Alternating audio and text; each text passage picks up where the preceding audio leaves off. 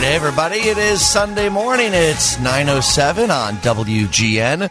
I am not Dean Richards. I'm John Hanson. I'm filling in here today for Dean, who has a well-deserved day off and a very happy Mother's Day to everybody out there. Obviously, all the moms out there and uh, everyone thinking about their moms, whether they're here or maybe not here anymore. It's still a nice day to think about your mom either way. And thanks so much for listening. You know the phone number here, 312-981-7200. And I'd love for you to join the conversation. We got a great show today. Dave Schwan, Andy Mazer, obviously still in their chairs. And uh, thanks for hanging around for me, guys. I appreciate it. Of it. course. Good to see you. Good to work with you, as always, John. A- Andy in protest almost left, I saw. Yeah, but- well, you know what? They locked the door and I had to stay. Yeah, exactly. We keep you on here. How about that 80 to 1 shot yesterday? That was exciting. Yeah. If you haven't seen the race, I mean, you obviously know who won already, but if you haven't seen the race, check out the overhead Yeah. camera view where NBC Sports kind of identified where the horses are, these big arrows with their names on it, and to watch Rich Strike do what it did as far as weaving through traffic and then coming up the rail and just blowing by everybody. I mean, it was uh, three quarters of a length. It was just, uh, it was crazy. Yeah, it was. And 80 to 1, as you say, no, you know, a long shot. But those things happen. That's why it's 80 to 1, not 10,000 to 1, right? I guess Yeah. these things happen. And just, I saw some uh, screen grabs on Twitter and social media of people who bet 80 to 1. And I, Andy, I don't think people bet it actually think they win. I think that they like to bet the last, the last one just for fun. Yeah, and think about it. The horse didn't get in until Friday when there was a scratch, so that that allowed Rich Strike to get into the field. Mm-hmm. Uh, you know, Friday was the, was the time that you know the horse has been in the in the field for two days. Some of them have been in for a little while here. Now, I'm not a horse psychologist, uh, amongst many things, but I feel like that's an, maybe a little advantage, Could be, right? yeah, because you don't know the horse doesn't know to get scared. You know, just uh, just run. It's like when a Cubs pitcher used to come in from Iowa and they'd like drive him in overnight and they're Run like, right you in. go ahead. Yep, your plan. Get in there. don't think about it. Just do it. Right. I mean, Dave's a horse psychology uh, psychologist. Good thing too, Dave, in your other line of work. He's a whisperer. oh, you- yes. yeah, you're a horse whisperer. That's right. so what'd you say to the, the horse, Dave, to keep him calm? I just said, get going. Just get moving. All right, just psych yourself up for He it. kept calling him Mr. Ed, and it was all good. And he just said, okay, Wilbur. I was. Oh, we're off to a great start. I uh, figured. I was trying to figure out like what eighty to one feels like in like real terms. I, I think picturing eighty to one is kind of hard to conceptualize because right, it is. Yeah. It's not unheard of, right? Eighty to one means once out of every eighty chances, give or take, that should happen. And I kind of did some quick math here on my calculator, which means it could be wrong, people. So 312-981-7200, let me know. But I kind of likened it to if you call the flip of a coin, it's somewhere between six or seven times in a row, right? Which seems possible, right? Hmm. It's You- possible. right? But it, It's not probable, but it's possible. and then I did another analysis. It'd be like picking the right card out of a deck of cards. Just any, like, I say seven of hearts, I pick it at seven hearts. And then flipping a coin once and getting it right. Yeah, because that, fifty-two to fifty-two to one. yeah, so that'd be 104 then Yeah. with it. So there's a, I'm trying to find a better yeah, way. It's, but it's that, that puts it in perspective because there were 20 horses in this field, and then you're you're talking about compounding that with an 80 to one shot that you know, nobody thought ever even had a, a, a chance in the in the world to, Mm-hmm. to win this race. And I think you're right. I think some people just uh, with that extra spending cash like to say, okay, yeah, I put 10 bucks on uh, on the long shot, and if it wins, great. You know, if it doesn't win, okay, I'm out 10 bucks. Yeah, right. Who cares? And then you then you even have the Instagram worthy. Mo- oh, I uh, bet on the, the long shot. Look Yeah. at me. Oh, and uh, paying off for some people. I'm on a group that I don't do any of the betting. I went to the Derby once. But have you ever too. been? I went once. Were you in the infield or were you? Out, did you have a seat? I was in the infield, Oh, and it was the sloppiest track because there was tornadoes in the in Louisville the night before. Did you go in 2013? Did we go to the same year? No, I was in 1994. I was Oh, at that okay. at that one where uh, the infield was nothing but mud, and basically it was uh, mud football, mud pies, mud fights, mud everything. I mean, by the, t- by the time we realized that the Kentucky Derby was actually going on, it was almost over. Okay. You know, I had a very similar experience, Andy. I went Yeah. in 2013 and there were storms. I went on a triple bachelor party, Hmm. Which is a bad start to any weekend. we took a coach bus down to Louisville which is another bad start situation. You got Yeah. 40 guys on a On a coach bus. Yep. You say triple bachelor party, meaning three of the guys that are going to get married at the same time. No, then, it was his close. third wife. No, I'm just kidding. Yeah, it was three guys. That All- is dangerous. it was not a good decision.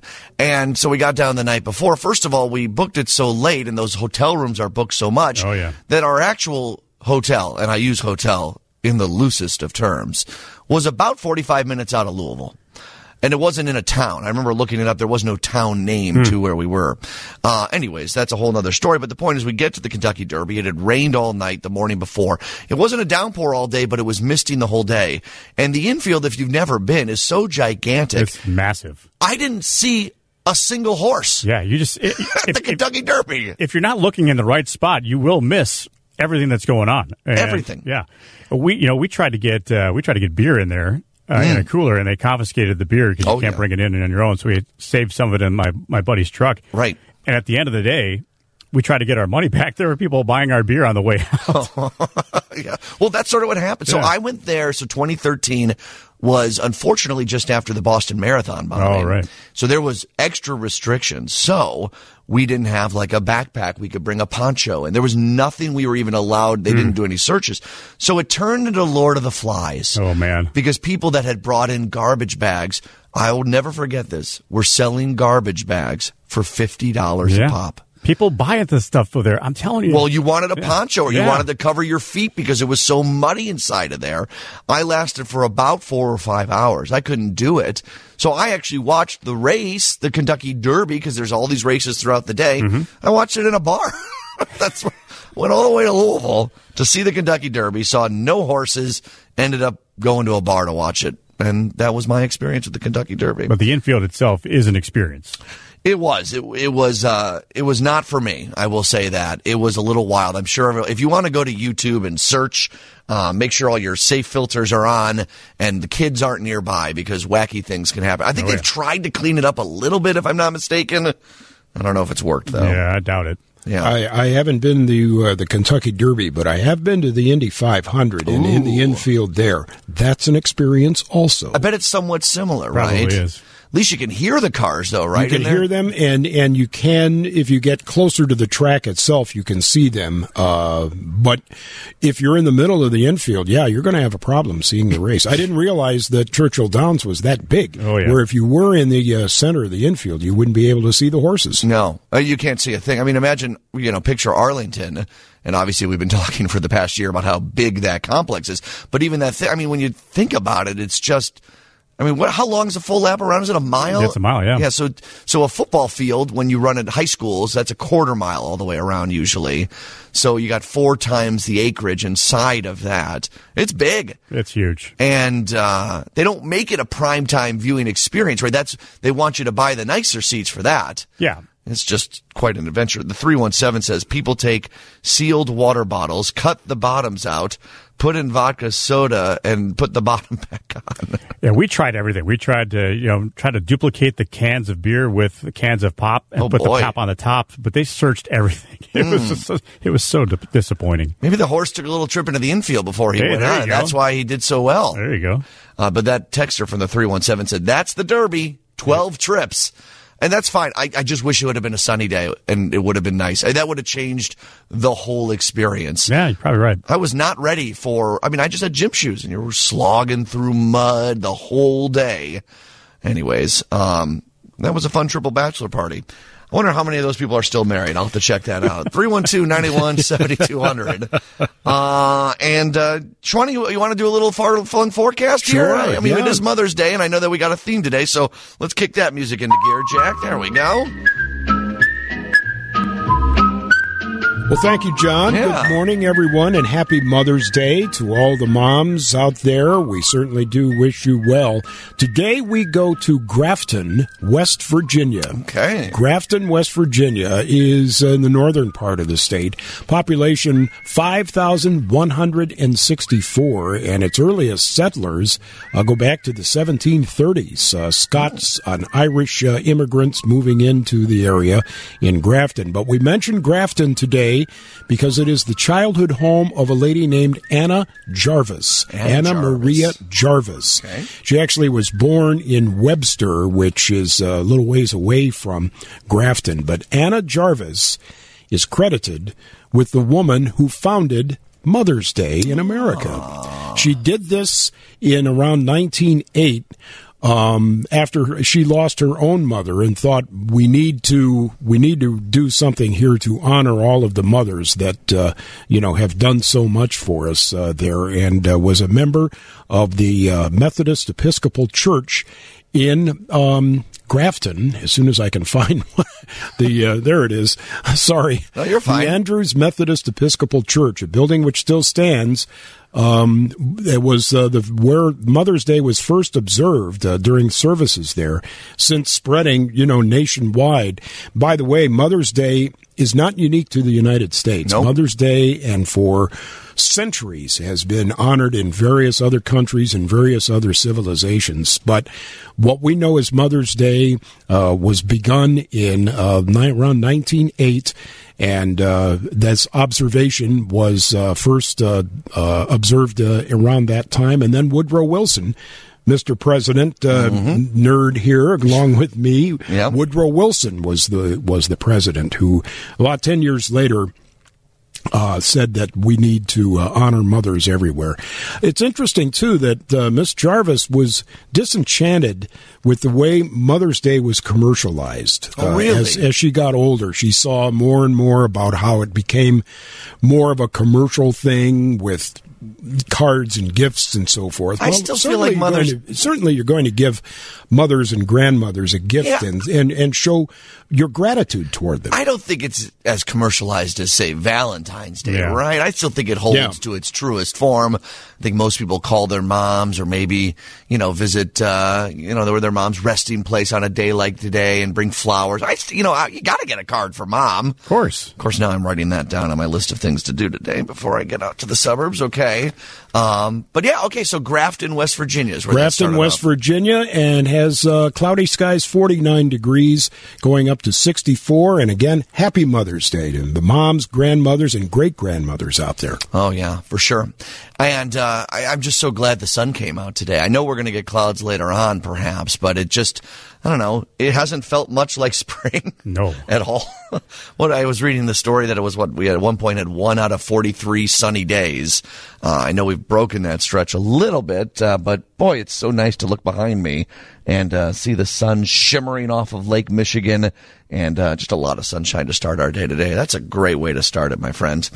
All right, that's our far flung forecast. Tell you what, let's take a break here. 312 981 7200 throughout the entire show today.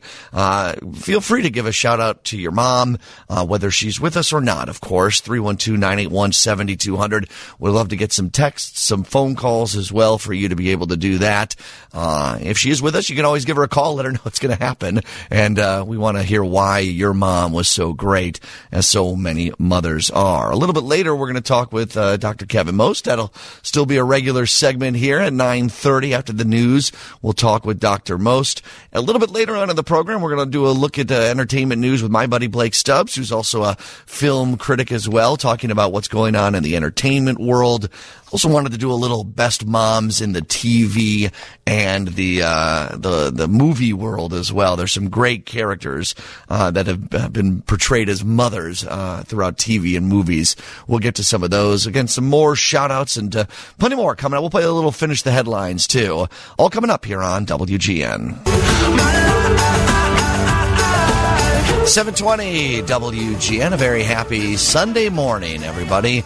Boy, it just felt nice. I opened up the uh, drapes this morning about 6 a.m. and just to see sunshine. I Haven't seen a ton of that this spring, but it's a harbinger of good things to come as I look at the forecast coming up, and Dave will have more at the 930 news. But boy, oh boy, starting tomorrow, things really warm up and we get the spring well, heck, spring. We're skipping right to summer, it feels like. I think some temperatures near our area are going to be creeping into those 90s, perhaps. Uh, certainly the mid 80s. And, uh, I don't know about humidity levels, but I, I wouldn't mind a little spring first, right? A little bit more uh, 60s and 70s, maybe upper 60s, low 70s, at least for a couple weeks with sunshine before we transition right to the heat. Jack, are you a heat and humidity guy? Are you ready for uh, spring and summer here? Oh, hold on. Let me turn your mic up. Oh, you mind uh, hitting that one? There it is. Go ahead, Jack. Uh, I'm more with you. I like Yeah. 60s and 70s. I'm like a sweatshirt and hoodie. Yeah. And like shorts. You like shorts and a hoodie? Yeah. You do the, the That kind legs, of weather. legs exposed on the bottom. Yeah. But you do the hoodie. Are you a shorts as long as as much as you can kind of guy, Jack? I used to be. Yeah. Now I kind of just, it was kind of dumb. I have I have a friend who wears shorts as long as he can through the fall until the winter, and then he switch when the first day he switches to pants. It's all pants, but once he puts those shorts on for the first time in the spring or in March or whatever it is, it's shorts the rest of the way through, no matter what. He just is committed. He can only either wear shorts or pants, and then once the season flips, he's stuck with it. Yeah. That kind of backfires this year. We've been going back and forth. yeah, exactly. Schwani wears shorts every day. Doesn't matter what, even when he's shoveling snow. I heard that rumor. no, Are not- you a hoodie guy? What, what's your favorite? You like the, the 60s, 70s guy, or you more you want the heat? I want the heat. Okay, well, I, I do. Now, um, believe me, I made time to go outside yesterday and walk around, and it was great. Uh, but uh, 60s, 70s is fine after we, you know, go through dreariness and 20s and 30s and worse uh, temperature wise. Uh, so yesterday was great, but yeah, I like 80s, and uh, I have a friend that wears shorts well into November. Uh, Exactly. Well, we, we Why were, are guys we were- so weird? We I were don't think- making we were making fun of him. He says, "I'm going to go up until Thanksgiving to wear the shorts," and he said, "Come February, you will uh, be thinking about how nice it was now with things just in the 40s and 50s." And he had a point. yes, for sure. For sure. Why is it some guys just wear shorts all year round? I've seen not- I've seen guys wearing shorts in January. yeah. What is yeah. that about? I don't know. They're just pants, people. They're easy. we all wear them from some some time or another. Some guys will just wear the gym shorts to the grocery store, even if it's 25 degrees below. I see it every year. I don't think that's good. I don't think that's safe. That's not good skincare. Hey, by the way, Mother's Day, that is when we're supposed to be able to plant flowers, right? That's the old rule that gotta wait till Mother's Don't Day. plant flowers before Mother's Day, and with this weather we're going to have this week. The flowers will thank you. Temperatures in the 80s, Oh, maybe not, maybe a very little rain, but no, that's no problem. Get out and water the flowers. The we- warmth and the sunshine, they will be coming up and uh, bursting out all over, as the song says. Can't wait. And it's not June yet either. Right. Hey, by the way, we were talking about the Derby, and you brought up the Indy 500. I'm kind of curious from people if there's like one sporting event or one big mega event. Maybe it's a concert series or like a Coachella or something. Something that you haven't done yet. Some mass gathering event that you would love to try out sometime in your lifetime. 312-981-7200. Is there something you haven't been to that you absolutely need to do before your time on this earth is done? I crossed the World Series off my list in 2016. Was lucky to go to some of those games. I don't know. I've done the the Derby, the Indy 500, not not at the top of my list, although it'd be cool to see. Maybe a Super Bowl. Andy, you ever been to a Super Bowl? or- Yeah, I was at the uh, the Bears' uh, ill-fated Super Bowl against the Colts. No. Okay. Yeah. Best thing about that was the Prince halftime show. Yeah. Right. Anything on your list, Andy? As a sports guy, you probably seen a ton Yeah, of I've it seen a lot of the sports stuff. Yeah, I mean, uh, I wouldn't mind going to like a Rock and Roll Hall of Fame induction or Yeah, something like that, be or you know. Shawana, you've seen it all. Anything you uh, else out there for you? Actually, some national parks I want to do. Of course, that makes Uh, sense. That a tracks. couple of them out west. Uh, there's one in Nevada called Great Basin National Park that is truly in the middle of nowhere, and it is also designated an, a dark sky park, meaning that on clear nights things are so dark out there that you have to see the stars and uh, everything to to believe what you see out there. It's just spectacular. So when I said mass I gathering do that. event, you wanted to bring the stars along with The- you. that too. There you right. go. Pretty. and also, there's another uh, park in Arizona. Uh, excuse me, New Mexico, uh, White Sands National Park. I want to see. Oh, uh, yeah, I mean, you've traveled so much. 312-981-7200. If you got something on the list, we'll have Dr. Kevin Most on and continue our great conversations. Uh, John Hanson in for Dean Richards. Time for the news. Though, now on WGN. John Hanson in for Dean Richards till 1 o'clock this afternoon. Happy Sunday. Happy Mother's Day, everybody. Uh, we got a couple threads going on. We were talking about wearing shorts all year round. The 773 says, I wear cargo shorts 365 days a year. My only limit is below zero. I've been known to be called PAAO. Pants are always optional. Okay, and then we were also asking people where uh, they want to go. They haven't been yet. 847 says Alcatraz. I've been there. I went on a night tour. It was uh, really cool stuff. All right, let's pivot over to Dr. Kevin Most. He's the Chief Medical Officer at Northwestern Central DuPage Hospital. Dr. Most, thanks for hopping on with us here today. John, good morning. How are you doing? It's always great to chat with you. You can either offer the place you still want to go in the world that you haven't been, or you can comment on someone wearing shorts 365 days a year as a medical professional. Your choice, doctor. Well, you know, the shorts 365, that individual needs to see psychiatrist or a, or a dermatologist for their frostbite. Uh, that's kind of ridiculous at sometimes here in Chicago. I know. We see it though, right? It's I, I get oh, it yeah. if you're just like running into the grocery store. Maybe you were at the gym, right? And you're like, whatever, it's two seconds.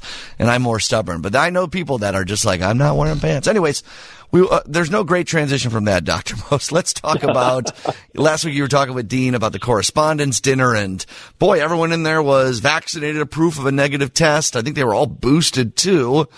But of course, we've got COVID. I don't want to call it an outbreak, but certainly some cases stemming from there, which I, you know, I imagine nowadays is even as you do all the right things, right? It's still a contagious uh, uh, virus. It is, John, and it was so funny. I don't know if you were listening last week, but Dean and I talked about, hey, this is the right way that they did it. Look how they did this. They tested everybody. And here, you know, a week later, we're talking about, you know, 25 cases coming out of that dinner. So, like you said, we still have to understand that this is still very contagious and can be contagious even when you test negative. And we know that you can still get this illness even though you're fully vaccinated and boosted chances of you getting hospitalized or having a severe illness is very low, but you can still get this. I've uh, just anecdotally, a couple of my friends that you know never had it have popped up with cases, and they've been okay. They've maybe had those minor symptoms, um, and you know that's anecdotal. But I think the numbers are starting to bear it out a little bit. This thing is this BA two is is going around. It really is, you know. And, and last uh, last week when we talked, um, uh, downtown was still in a a low risk. Now they've been moved up to medium. So not only Kane, DuPage, Lake County, suburban Cook, but also downtown is now the transmission rate has been moved up to medium. So we know that this is spreading more. We're starting to see a slight increase in hospitalizations. I know the DuPage County Health Department is on top of this and looking at it little concerning. Nowhere near the numbers that we have seen in the past, but we are seeing an increase in hospitalizations. Do you think hospitalizations will be the metric used for the determinations if there needs to be? I don't even want to say it again. Uh, putting on masks again, stuff like that. I mean, it's going to be data based, and it's going to be, I assume, the hospital number, right? Yeah, it certainly is. That's going to be our barometer going forward for many reasons. One is the at home testing. We really won't have a good, accurate number of who's testing positive, but certainly we need to look at what stress is being put in, uh, put on at the hospital. And I can tell you one of the things we look at is not only hospitalizations, but how much of our staff has now tested positive and needs to be off work for a week. That is one of the things that people don't understand. Stresses the healthcare systems uh, almost as much as uh, you know inpatient admissions. Yeah, I mean, I know the weather is warming up. Hopefully, that can combat things a little bit. I know it's not the silver bullet, but certainly warmer weather helps. Oh, one hundred percent. You know, we had Mother's. We celebrated Mother's Day yesterday with my mom, and we you know we were outside in the backyard. And you know what, John? Shame on us for two things. One, not saying Happy Mother's Day to all the mothers. True. And probably more importantly, this is the start of Nurses Week. So thank you to all the nurses out there. And I guess a double thank you to any of the nurses who are working today on Mother's Day. Oh, yeah. And there's plenty of them. They don't get those yeah. uh, days off. Uh, 608 says, Greetings, Dr. Most. Many thanks. I'm 69 years old. I'd like to get the fourth shot. After my Moderna booster, I had a severe headache. I actually went to the ER. Is it advisable to take Tylenol or Advil after the shot, or that, that maybe it can dampen, dampen the impact or the pain you might get from the vaccine? No, 100%. Take Tylenol. You can take Advil. You know, anything to treat those symptoms. You have to remember that those symptoms are your body's reaction to the vaccine. So it's it's good that people get the reaction, but certainly you want to temper that down as much as possible. So absolutely, take go ahead and take uh, Tylenol, take Motrin, push fluids, and rest. Um, but certainly, everyone should know that those side effects although they might be a little uncomfortable, only going to last 24 to 48 hours, but still are going to give you great protection. A lot of questions coming in the 630. Does the doctor know the likelihood of having long COVID symptoms if you're vaccinated and boosted? I guess what they're asking is, is do you have to have a severe illness to get any long term COVID symptoms? I know you have some stats about what we're seeing with that. Yeah, so I mean, when we look at long COVID, certainly we're looking at individuals who have been hospitalized. And, you know, those, now that data really is starting to come out as we start to have more and more data on a longer and longer period. But we look at, you know, 75% of people who have been hospitalized for COVID six months later still are having some symptoms. So the individual, the question that they asked is, can you get long COVID um, from an ambulatory illness, you certainly can. Is it decreased if you've been vaccinated? 100%. So you're, if you want to minimize your chances of long COVID, one, stay as healthy as you can, and two, make sure you're vaccinated. But unfortunately, we're really starting to see this data come out that individuals who are hospitalized are going to have symptoms for quite some time. 217 wants to know. Thank you so much, first of all, for answering the COVID questions. They're 68. They're vaxxed. They're boosted. They got COVID last Tuesday. They're taking Paxlovid. They're feeling better. When is that second booster going to be uh, an option for them since they have COVID right now? Yeah, so really the second booster for them is going to be in a couple of weeks once their symptoms are gone. The other thing that they need to understand too is the medication they're taking, Paxlovid, which is from Pfizer, is a great medication. But understand that we have seen some what we call rebound cases. So they'll feel great after to take the medication, and then maybe a week later they may get symptoms again something that we know is out there. We're trying to figure out why and whether we need to treat longer. That doesn't appear to be the reason. But if you're looking for, okay, I have it. Now, when can I get vaccinated? I would go three, four weeks. The beauty of what you what's gone on with you right now, as long as they're mild symptoms, is now you have natural immunity as well, coupled with your vaccination. So you are in a really good place. All right, let's go to the phone lines. Hey, Janice, you're on WGN. Good, uh, good morning. Hi, good morning to you. Um, yes, uh, I was just wondering. I, my husband and I recently um, uh, got affected with COVID, um, and we both were vaccinated, boosted, and he didn't get much of an issue with it. He his was like a bad cold. Mm-hmm. Um, mine came on. I felt like I got hit by a truck. Oh. Um, just fever, chills, body aches, everything you name it, and I'm still suffering with it. I mean, it's been over a week, and I still test positive. Um, I am on the Paxlovid, and I went on a low dose steroid. Um, I'm just, yeah, I'm just, I just was listening to what you were saying about the Paxlovid and possibly, you know, having a, because I'm going off it after today. I'm done. Mm-hmm. Um, anyway, I'm just wondering when I am going to be able to not test positive anymore and right. feel better. I had a friend, same thing, tested positive for days and days and days, and then finally it went away. Dr. Most, any insight? Yeah, Janice, unfortunately, you can test positive. Certainly, once your symptoms are gone, you, you would no longer be contagious. We're not worried about that. So if your coughing is gone and that, don't worry about it. But people okay. can test positive for weeks, unfortunately, afterwards. Um, probably the biggest thing for you is you're doing all the right things. You're taking the Paxlovid. Low dose mm-hmm. uh, steroids have been used to help some of that inflammation. Certainly, mm-hmm. Advil, Tylenol, and lots of fluids and rest. Um, mm-hmm. And I hope that your husband's making you a nice dinner because one, yeah. he got off easy, and two, it's Mother's Day. Yeah, Janice. Yeah, I'm isolating on Mother's Day. That's not much fun, but at least it's nice no. out. He should still make you a nice dinner, though. Okay, open the yes, windows. Yes, he can deliver. Will. Okay, there you go. Thanks, Janice. He Appreciate will. the phone call. Okay. Okay. Thank you, Dr. Most. Going to put you on hold. We got a couple more questions coming up. I also do want to talk about TIAs and strokes a little bit before we wrap things up with Dr. Most. Coming up next on WGN.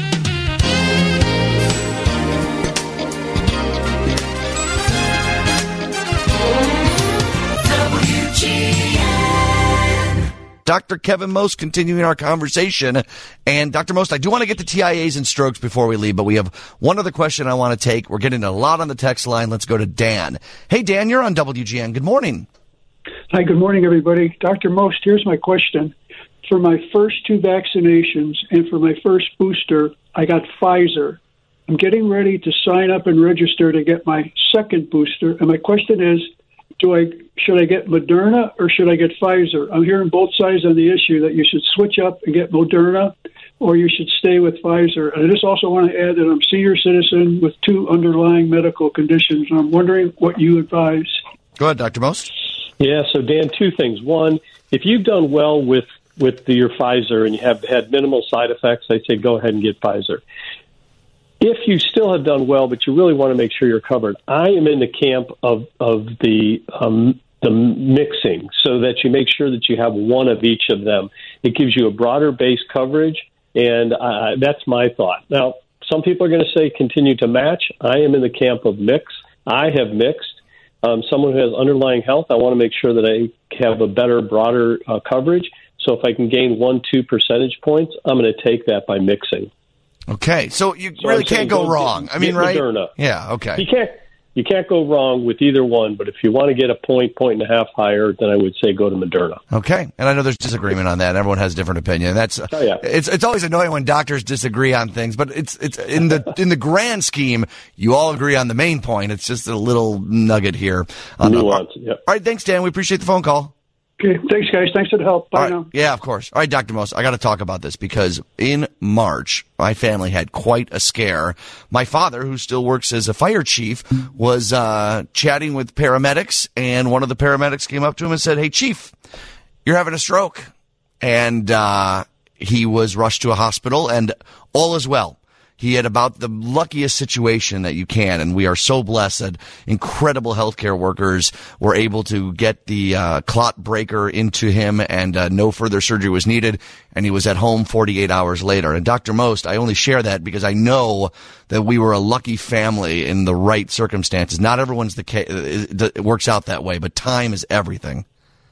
It, it really is, and thank your dad for his service. And fortunately, he, he had a professional looking yes. at him, seeing this as it happened. Yes. So one of the things we look at for strokes is when was the last time you were felt to be normal? So they knew his window was very small, and the opportunity to get in and give that clot busting drug TPA gets rid of that clot, gets the blood flow back, and boy, we have a great outcome.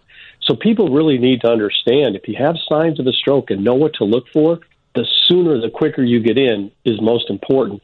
Don't put grandma to bed saying, oh, let's see if that weakness or that slurred speech is better tomorrow. No, get them in the hospital right away. Now, TIAs. I know we heard this with Hailey Bieber, 25 years old, uh, wife of Justin Bieber, had a TIA. Can you explain what that is? Yeah, exactly. So TIAs are what people would think of as called mini strokes. And what happens for most TIAs is a very small clot goes up to the brain and the body has a way to kind of make sure that the blood the blood still gets to that portion of the brain. So the symptoms only last for anywhere from an hour to 24 hours. So in other words, you think you're having a stroke, you go in, and by the time you get to the hospital, the symptoms have resolved. That's a TIA, or they resolve after a short period of time with minimal intervention. That being said, people who have had TIAs have to understand that the chance of them having a stroke goes up dramatically. So this is kind of like a forewarning and making sure you get in to see your doctor to talk about whether it's blood uh, blood clotting drugs like aspirin or Lovenox or you know one of those. So certainly something that you should discuss with your doctor because people who have had a TIA, again a mini stroke that goes away in a short period of time, the chance of them getting a stroke definitely increases within the next six months. I will have my dad on a future show to talk about his experience, and one of the things he will share is he did have TIAs, and is even though he's in this profession, men can be stubborn. Anyone can be stubborn, but especially men can be stubborn. And it wasn't looked into as properly as it was. My dad is lucky with what happened. If you have a TIA, talk to someone, go to the hospital, get that taken care of, and talk to your doctor. Yeah.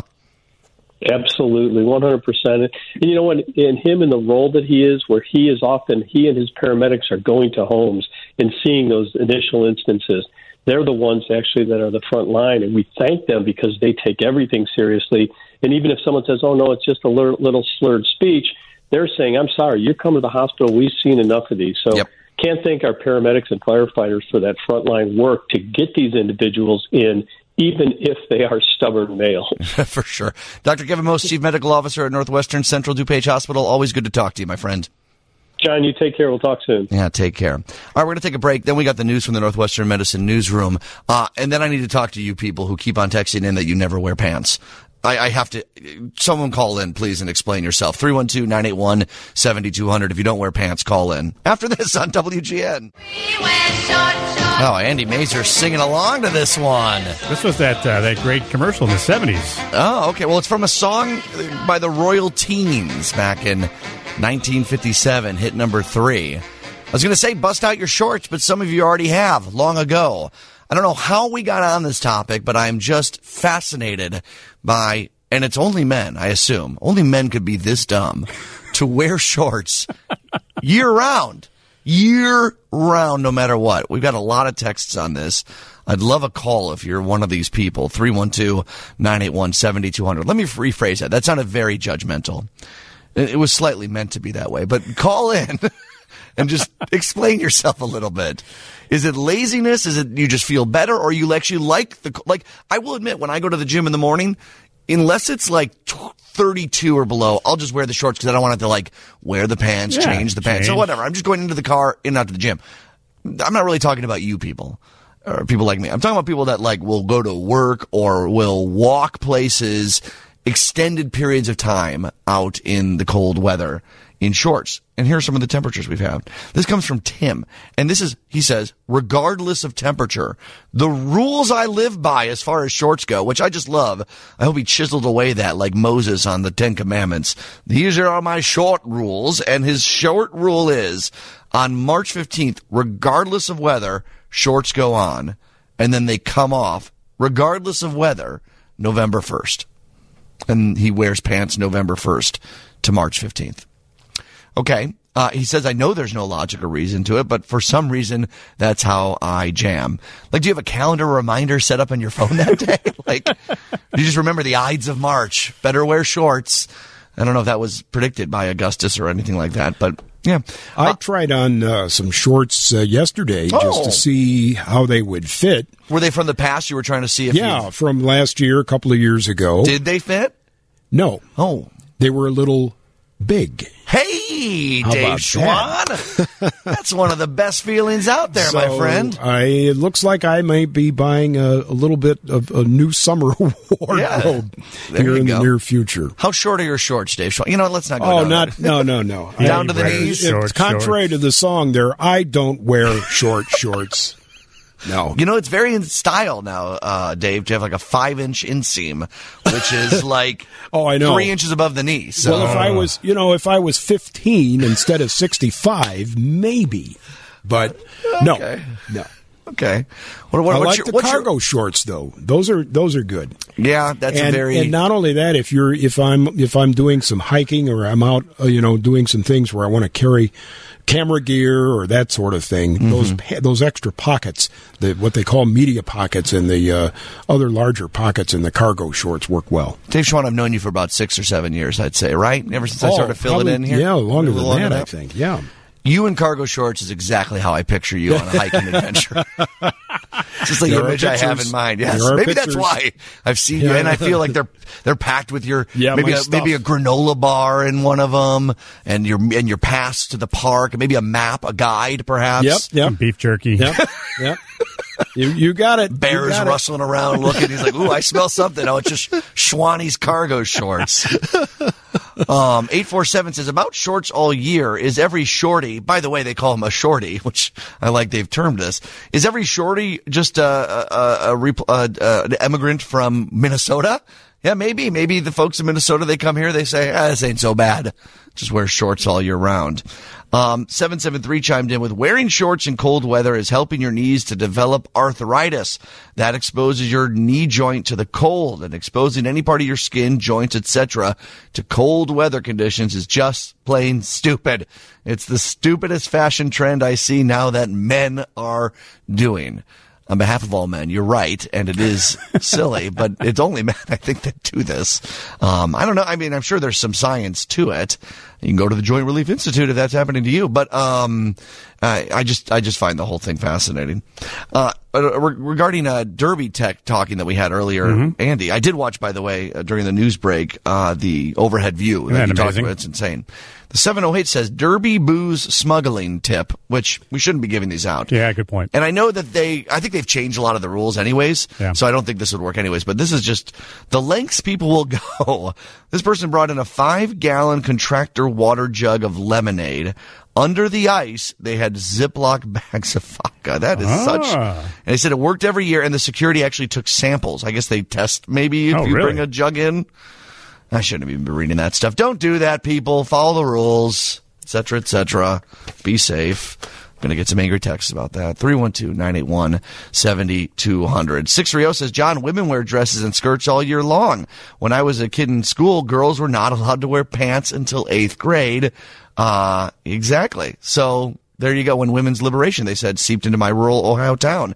My mother's talked about that too, about how, yeah, we had to wear dresses in the cold, but they would wear like sweatpants underneath it sometimes on their walk to school. When I was in middle school Mm-hmm. and going into my freshman year in high school, we still had an enforced dress code in the uh, school system, and uh, you couldn't wear jeans, m- men or women, uh, couldn't wear tennis shoes, and the girls had to wear dresses. Yeah. and there was a real push among uh, the ladies that I knew in my class and in others, you know, uh, circulating a petition uh, to uh, to have that changed, and eventually. Well, I, I, I do remember by the time I was a senior in high school uh, that had changed, and uh, they could wear uh, you could wear jeans to school. Was this but- public or private? public school? Yeah. yeah. I'm always amazed by that. My mom told me she went to, they, they grew up in Norridge. Ridgewood High School, I believe, is where they went.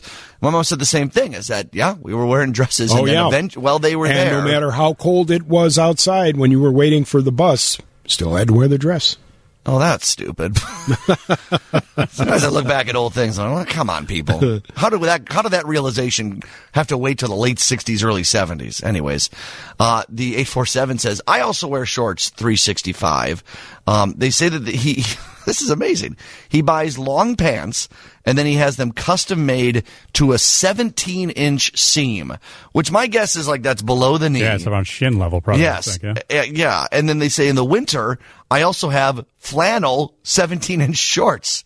The 17 inches is so that when we're on our motorcycle, I can hug my knees to the gas thing in, and that way the wind does not go up your shorts.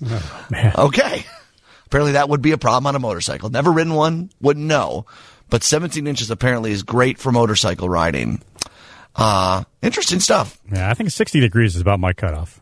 Yeah. Yeah, I, I'll, 50, I'm fine. 55, maybe. If it's sunny and it's going to warm Yeah. up a little bit. Like if I'm going to the bleachers, let's say, and it's 60, yeah, about 60. I'd, I'd See, I probably like, wear shorts. I like the look of the shorts and a sweatshirt.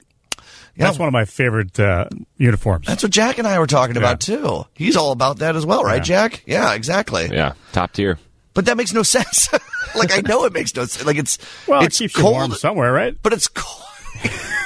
but if it's cold enough to wear a hoodie, why are you not wearing pants? And I do this too. I do not get it. I think this is ultimately just a zoom out lens. Why are men so dumb with some of these things? Because we can be. I guess. Exactly. I don't know. Anyways, uh, 847 said, graduated from Loyola University in 1968. We could not wear slacks or jeans to school. Blows my mind. Uh, and I know a lot of you, you're, a lot of you are rolling your eyes, probably like, John, yes, this was the world that I grew up in. Yes, it was. Uh, it wasn't the world I grew up in, so it's always fascinating to learn about it. Well, I had to explain what a party line was to you once. Well, I still, I the, the memory retention didn't hold because I don't remember, Dave.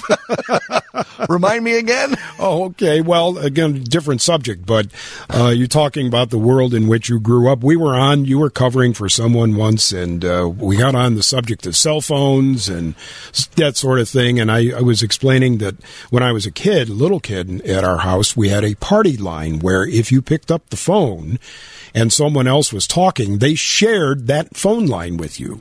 And you either had to wait until they were done, or if it was an emergency, you would say, Hey, I need to get through to an operator or the police right now. Please hang up. But you shared that a line with you because it was cheaper. Wait, wait, like with neighbors and stuff, or just some random person? It would have been a random person. Yes. you just you, so you had the same phone number, two of you. No. Same, a different individual phone numbers, but the line Okay. of the the phone system itself was shared. So you'd pick up. Could you hear that person's conversation? You could hear that conversation. Oh, so you had to, but it was someone you didn't. It was a stranger. It you could didn't. be a yeah. It wasn't necessarily a neighbor. It could be anybody in the area, a local person. right. But, uh, Did you get to know that person? Did you ever find out who I that never person no, was? no, no, no. I'd And, have to uh, know. I I'd be like, "Hi, lady. did. I've been listening to your conversation for 20 minutes. Where do you? Who are you? Where do you live? Where do you live? What's your social security number? yeah, imagine scammers now with party lines. oh my goodness! So it was Oh, how called a- about that? See, when you said party line, I thought maybe it would be. You're sharing the line with another party. No, I thought it'd be like you, know. pick if you were bored at home alone as a kid, you could call and in, in some it would ring somewhere where there was a party happening. No. and you could feel like you were socializing with people. You people. were sharing the line with another party, a second or third party, as they say, Mm-hmm. person or, or family. And uh, I don't know, I was, I don't know, sixth grade or something. Uh, my father finally said, "Well, yeah, I think we'll get a. We're getting a little tired of this. There's more and more with that, and then they called them private lines. If you had a Ah. private line." You paid a little bit more for your monthly phone bill. Interesting. But I will tell you this, probably not anywhere near as much as you pay for your monthly cell phone bill these days. Oh yeah, for sure. I was amazed that uh yeah, when we were kids, the internet came around when I was like in high school or something and we shared a line with the internet and you'd pick up the phone and if your brother was on the internet, it would be making a really strange like a Yeah, that- modem Oh, noise. the dial-up modem sound, noise, yeah. yeah. Right, and if I just wanted to call my friend, I would just hit as many buttons as I could in a row to kick him off the internet because it would mess up the internet signal. Well, the world in which I grew up, internet did not exist. I know. I, it wasn't around when I was a kid. If you young said kid internet. I would have thought maybe a safety net or a fishing net or something, you know, but internet. different world. Uh, we're getting some interesting texts and calls on this myriad of subjects that we're on. I listen to Dean. This is kind of what the say, show this is. is Sunday Oh, morning. This is what we do. All right, Yes. good. Just making sure I wasn't off the format at all. this is what we do. John Hanson in for Dean We can start in with the CB radio thing again. We This call this Sunday. All right. Man, this is fun. All right. More uh, John and for Dean on WGN after this. 720 WGN. Hey, everybody. It's John Hanson in for Dean Richards till 1 o'clock this afternoon. 312 981 7200. I've had some calls, people saying, I remember party lines. And the text line is lighting up. Uh, Dave, and everyone's on your side. They say, watch old black and white TV shows like Andy Griffith. We had a few texts about this. Uh, you'll see how the operator connected calls on a party line. And I did watch Andy Griffith, and I just, I just, that salient detail just didn't stick with me. I've seen shows where people like pick up the phone and they say, operator, connect me to, I don't know why they have a British accent, but connect me to so and so. But that's not what a party line was, right? No. Party line, No. you'd get the dial tone. You you wouldn't even get the dial tone if somebody was on the line. Right. You heard that conversation. So but if you someone wasn't, you'd get the dial tone. you would get the dial, tone. And you'd be able yes. to dial yourself. That's right. And then if they if they in turn wanted to use the phone and you were on it already, they would have to wait for you. Okay. We, uh, 574 texting in says we had four other families on our party line. Boy, that is a party. See, see there. Did people ever have parties on party lines? If they got along, hey, all neighbors, six o'clock. We don't want to meet. That would have been really great during COVID times. It's quite likely that they, they, you know, you didn't care for the other party that was on the line because they were interrupting your priority to make a phone call. You know, this was the precursor to Zoom, though. We all realize this, right? the party line. Could have done this uh, in COVID 19. So 574 says we had four other families on our party line, but they were all our neighbors. One family had a grandma that would call and just talk and forever. talk and talk and talk. Yes. And once in a while, the phone might ring in all the houses on the line at once. And I'm curious about that too. The 630 says party lines, and maybe it was different where you were, party lines had a special ring, two shorts or a long and a, or, or a short and a long, so you knew the call was for your house or not.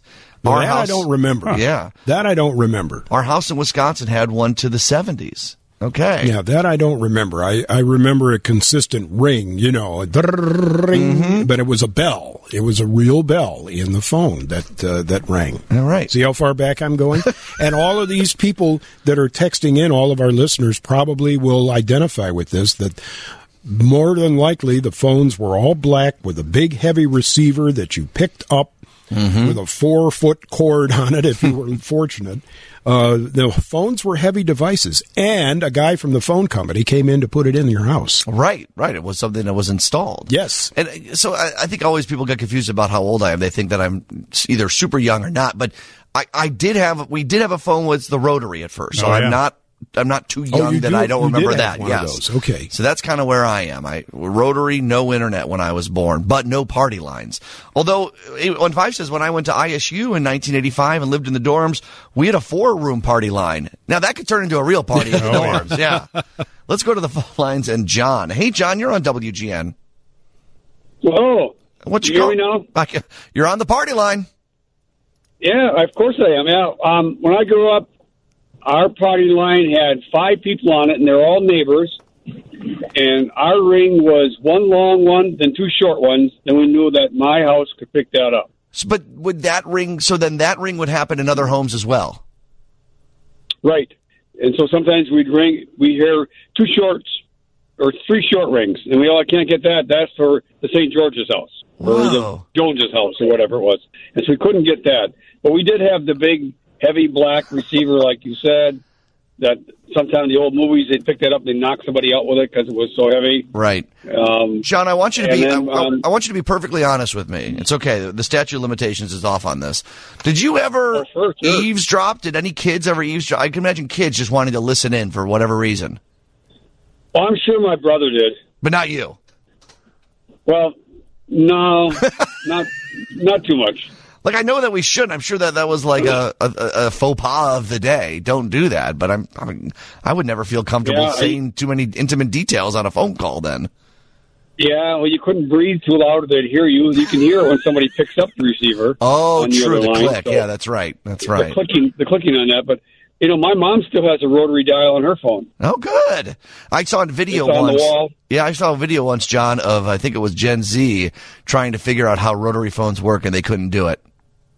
Oh yeah, I put one in my basement when I built my house. I like it. It's a good look to it. Hey, John, thanks for the phone call. I appreciate it. Roger that. Yeah, all right. Eight one five says, "Is a party line like a group chat?" Kind of. I don't think. I think you were talking to outside people outside of the party, but yeah, it was the early days of the group chat. Yeah, I remember the big thing for me when I was growing up was we got rid of the rotary dial, but we also had call waiting. Oh yes, I yes yes that was a big And deal. Mm-hmm. You could do a conference call. You could, you know, you know, without the double line, you could have the you had one number. The, our number changed when we got call waiting, Mm-hmm. and then you could click the hook, and then it would you could either dit, dit, dit, dit, and then you could dial the next number, and then party and patch everybody together. Oh yeah, and you know what I used to do, Andy, with call waiting when we got that. If you wanted to talk to someone, you wanted someone to call you, but you didn't want the the phone to ring through the whole house. Yeah. there were like numbers you could call, like what the time is, Right. And we would say, all right, I'm going to call this number at eleven o'clock at night, and then when you call me, I'll be on the phone already, so it won't ring through the house.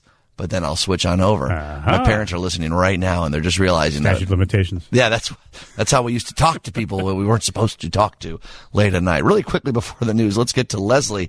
Hey, Leslie, how you doing? I'm I'm fair to middling.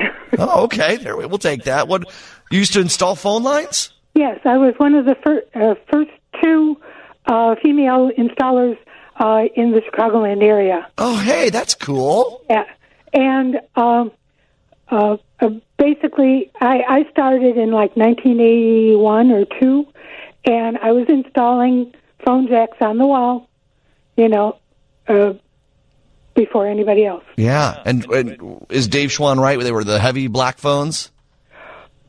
Uh, well, yeah, pretty much. I mean, that's the one that my parents had. you know, that when when they when my mom moved out of the house, I I don't need that phone. You know, that's got to be part of my, you know, heritage. It's a load bearing phone. All right, Leslie, thanks for the phone call. And, and that's amazing. One of the first two female phone operators or installers, I should say, in the area. That's great.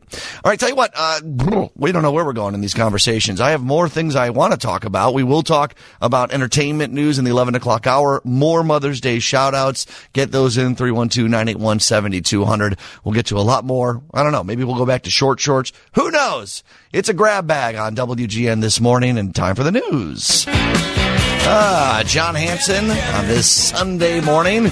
And I'm getting Andy Mazer to sing along here. Oh, Tommy Tutone. Oh, yeah. Uh, we've been talking about party lines and uh, the existence of them. When does the phone number come in on this song? A little bit? Trying to hit the phone number uh, Yeah. post here. Well, 8675309. Yeah, exactly. Well, spoiler alert, uh, Oh, Andy. so sorry. I'm learning all about party lines that used to exist and uh, what they were, uh, which I didn't know anything about. And we're getting a lot of texts about it 312 981 7200. Also, we're doing Mother's Day shout outs, and we've got Rita calling in. Hey, Rita, how are you doing today? I'm good. Thanks for letting me do a shout out. Absolutely. Go ahead. I'd like to wish my six sisters a happy Mother's Day. They are amazing women, and my mother, who is no longer with us, was blessed with 12 children. So, um, happy Mother's Day to all of you. Well, uh, that's a very heartfelt message. And to your mother, sorry she's no longer with us, but my goodness, 12 children, so seven girls, five boys? Yep, yep. Holy cow. Never a dull moment. You're talking about party lines and telephones. Uh-huh. Oh my goodness! When I think back of the day that the phone hung in the hallway um, in the house, and we had to share it, and you drag the the cord so you can have a little privacy and shut the bathroom door, and just you know, it was just a crazy time. It was a wonderful time though, growing up in a large family. Oh my goodness! So fourteen people in the house. That's that's impressive, uh, Rita. And uh, your mother did a. lo- Boy, if anyone deserves a happy Mother's Day, it's uh, someone who raised twelve kids. It doesn't matter how many kids you have, of course. Uh, mom's a mom, no matter what. But my Right. goodness, Rita. Well, thank you for that phone call. I appreciate it. Yeah, thank you. All right. 312-981-7200 if you've got someone you want to shout out to as well. This from the 847. We had a party line when I was a kid. I remember my parents discussing giving a private line. It was a big deal because as you said, Schwani, a private line costs more. The 847 says in terms of crafty things you did with your phone. When I was in college, I would call home and reverse the charges, like a collect call. Then they would not accept the call, but call me back. And it was cheaper. So Now, what? I- We did that too. Yes. We would do that at high school if we wanted to get picked up after like after school Right. activities. Right. I'd call on the pay phone at school. See, I'm not I'm not that young. and when it said who's calling, leave a leave your name, I'd be like, "Mom, we're done with practice. Come and pick us up." And then they'd show up, you know, 10 minutes later. Yeah, I had a, I, I knew a guy that would just say pick up, Exactly. or or if things were going longer, you know, if you had uh, longer events going on, Mm-hmm. longer rehearsal for something you were doing, or a game went into overtime and Right. you wanted to hang out with your friends, Uh-huh. uh, he would just go, "Not going to be home." that was it. Did he have a second career as an auctioneer? Because it feels like the, an auctioneer could get a ton of information in on one of those. Well, let me ask you this: Did Okay. you did you ever get a collect call in your life? Get one I'm sure I have as a where, kid, where right? an operator would be there, collect from so and so, will you accept the charges? I'm sure I no, it was probably an automated one, right? Like you have a call from Well, again, your age group, it would have been automated. Yeah, You no, I never had a- call from No. eh, eh, eh, eh. No. But no, this was a live person that was there. Wow. You talked with an operator, you gave them the number, and uh, that your number was in turn billed if you accepted the charges. Okay. You know, the big thing too when, when I was in college was starting was those calling cards. You know, you do 10, 10, 822, Oh, yeah. or like that. Oh yeah. And then you Oh. would and then you would dial the number, and it was supposedly uh, you know a long distance card that made it cheaper. Yeah. Yeah. Oh yeah. 10 10 3 2 1 Yeah, stuff like, like that. that, Yeah, exactly. I had a calling card my first Route 66 trip back in the uh-huh. early 90s. Uh-huh. Having a great time calling everybody saying, "Hey, I'm in Flagstaff, Arizona," or "I'm, you know, in the middle of Oklahoma." And then I got the bill. really even with the card it was supposed to isn't that supposed to pay, prepay well, it yeah, or something? Made it was cheaper, it was an AT&T card. it ah, wasn't okay. one of those 1010 whatever they were. Right. Yeah. Were you calling random people or uh, No, no, okay, calling you friends. People you know. Calling okay. friends, yeah. I don't know if you were just throwing eight six seven five three zero nine in the phone line. See what happens. No, no. no. 217 says, I'm in junior high. We got three way calling. Now, we were talking about that. Oh, yeah. We used to see how many people we could get on the call using three way calling. You're right, Andy, because you could like Call someone else. call someone else and keep on doing it, see what would happen. And then like the, the, the sound would get worse and worse quality as Yeah. you kept on splitting that line. Uh, 708 said, not only did we have a party line, but our neighbor did not have a phone. So that when their family needed to call them, they would call our house and me or my brother would run next door and get the neighbor to come over to speak to the caller. Wow. That's crazy. Yeah, for sure. 630 said companies used WATS lines for point to point long distance, which were also shared lines. Interesting stuff. Uh, when I was talking about eavesdropping, I was wondering, and uh, the 219 says party line etiquette was very important to the phone company at the time. If they had violations of policy, they really enforced it. So I guess you could probably report your neighbors if they were eavesdropping. Well, or if they refused to get off and you had a real emergency. Let's say you had a medical emergency Mm-hmm. and the, someone was on that party line and they would not get off, which means you could not call the police or an ambulance. Well, that is not good etiquette. Yeah, would you just pick up and go? the least. Would you go, pick up and go? Party's over. this is an emergency. Uh, but the nine then added the same. And Texter said it was pretty boring to listen to your neighbors' conversations. Yeah. uh, most of the time. Um, and someone did say, I got to find this text. It got buried. We've had so many of them, but that their mother would eavesdrop on conversations. Uh, I guess it'd be like your soap opera, right? Like if you, uh, you you could pick up the receiver in another room very slowly. yeah, my mom would eavesdrop, eavesdrop a lot. And listen. When they talked too long, she would bust in and yell at them. You've been talking too long. How do you know? Oh, I've been listening. 312 981 7200. Let's go to Dave. Hey, Dave, how are you doing? Good morning, gentlemen. How are you? Um, from uh, from a guy who went to SIU in uh, 1975, we had party lines in the dorm and also the whole town and everybody else south.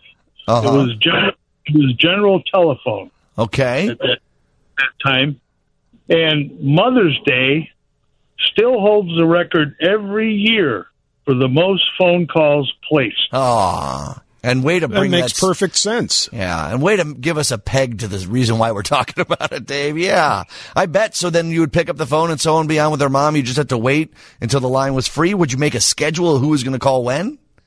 Exactly. Yes.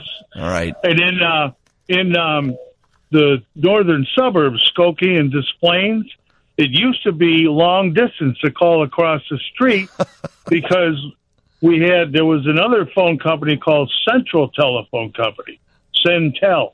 Okay. Okay, and if you called across the street to Illinois Bell, it was long distance. Yeah, that's amazing. You could just walk across the street. That'd probably be more effective there, Dave. Exactly. Thanks for the call, Dave. I appreciate it. Okay. okay, thank you. Let's go to Delmar. Hey, Delmar, how are you doing? I'm hanging in here, having a good Sunday. We like that. Well, what do you want to say? Well, back in the day, we had a pay box in our house, and the telephone uh, guy would come up and collect the money. And if we didn't have a dime, I remember my grandmother would take her hammer, flatten a penny, and throw it in the slot so that we could uh, make a call. and we replaced the the pennies with whatever amount of money that was owed for the uh, telephone man. I still have a scar on my chin where I ran into the little, it was like a little hook slot on the side of a black box. Whoa! So you had to pay as you go in your own home, and you would, if you didn't have the dime, you'd make a penny into a dime to make it work. Right, and we still have party line. That's amazing, Delmar. Hey, thanks for the call. That's that's resourceful. yeah, we had to do what you had to do. Amen to that. All right, thanks. Have a great rest of your have Sunday. Okay, day. yeah, you too. Let's go to Dale. Hey, Dale, you're on WGN. Hey, how are you? Good. How are you doing, my friend? Day. No, you too. Good, good. Yep, very good. So uh, this is very specific, but I used to live on a farm owned by the Amish. I'm not Amish. Mhm. They lived on one side of the street, we lived on the other, and they're not allowed to have telephones on their property. So they would have a telephone. There was a telephone booth on our property, the property we rented from them, and that thing would ring for an hour and a half before one of the Amish would finally hear it, walk across the street, and and pick it up. And it wasn't it wasn't just the phone; it, like they had a speaker, an amplifier hooked up to it. So the thing would ring for an hour and a half until somebody, one of the Amish, actually heard it, and then they were allowed to use it because it was off of their property. Whoa! First of all, who is that patient to call and wait ninety minutes for someone to pick up? I, I swear to God, I never knew, but it was it was pretty constant that that that kind of thing would happen. Every once in a while, we would you know step out and wave to the people because you know the the speaker just made it very loud. Oh, I But, uh, bet. I don't know. I mean, the, when the Amish had to call somebody, they couldn't just hop in the car. They'd have to get their horse and buggy and all hooked up and, and drive over. So it was still faster, but um, yeah, it, it was it was just very interesting. All of the rules and the ways that they got around the you know the rules of not having it on their property. Right. That's fascinating. I, I always find uh, uh, folks, the Amish folks, very interesting how they deal with modern day technology, and obviously it brings a lot of great things, but there's rules against it. Dale, thanks for sharing that with us. You bet. Happy Mother's Day. Talk to you later. You too, and to all the moms out there. Hey, speaking of Mother's Day, 312-981-7200. Love for any shout outs to your mother. Maybe you are a mother. Maybe your mother's passed and just want to honor her in a special way today. Call us, 312-981-7200. That makes us all feel uh, pretty good here on this Mother's Day. We'll take a break and more. John Hanson in for Dean Richards till 1 on WGN. 720 WGN. Hey everyone, it's John Hanson, and on this Mother's Day Sunday, in for Dean until one o'clock. Thank you so much for chiming in. Boy, this got everyone fired up about party lines. A lot of phone calls, a lot of texts as well. I guess it's only appropriate. And here's a new wrinkle. This from the 847. Never heard of this. We had a kids line and there was a little knob you would turn for the main line or the kids line. We'd go through the phone book and call the numbers that said kids line. And that's how we try to meet girls. So that was before internet dating uh, for uh, kids.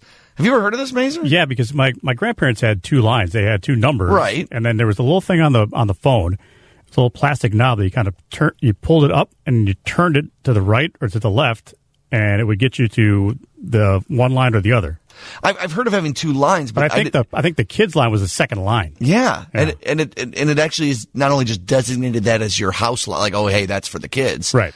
So In the so phone book, one, there yeah. were numbers that said kids line. Yeah. So like it'd be like what the Johnsons, and you'd be like uh, the phone line one. Here's one number. Here's for the kids. Right.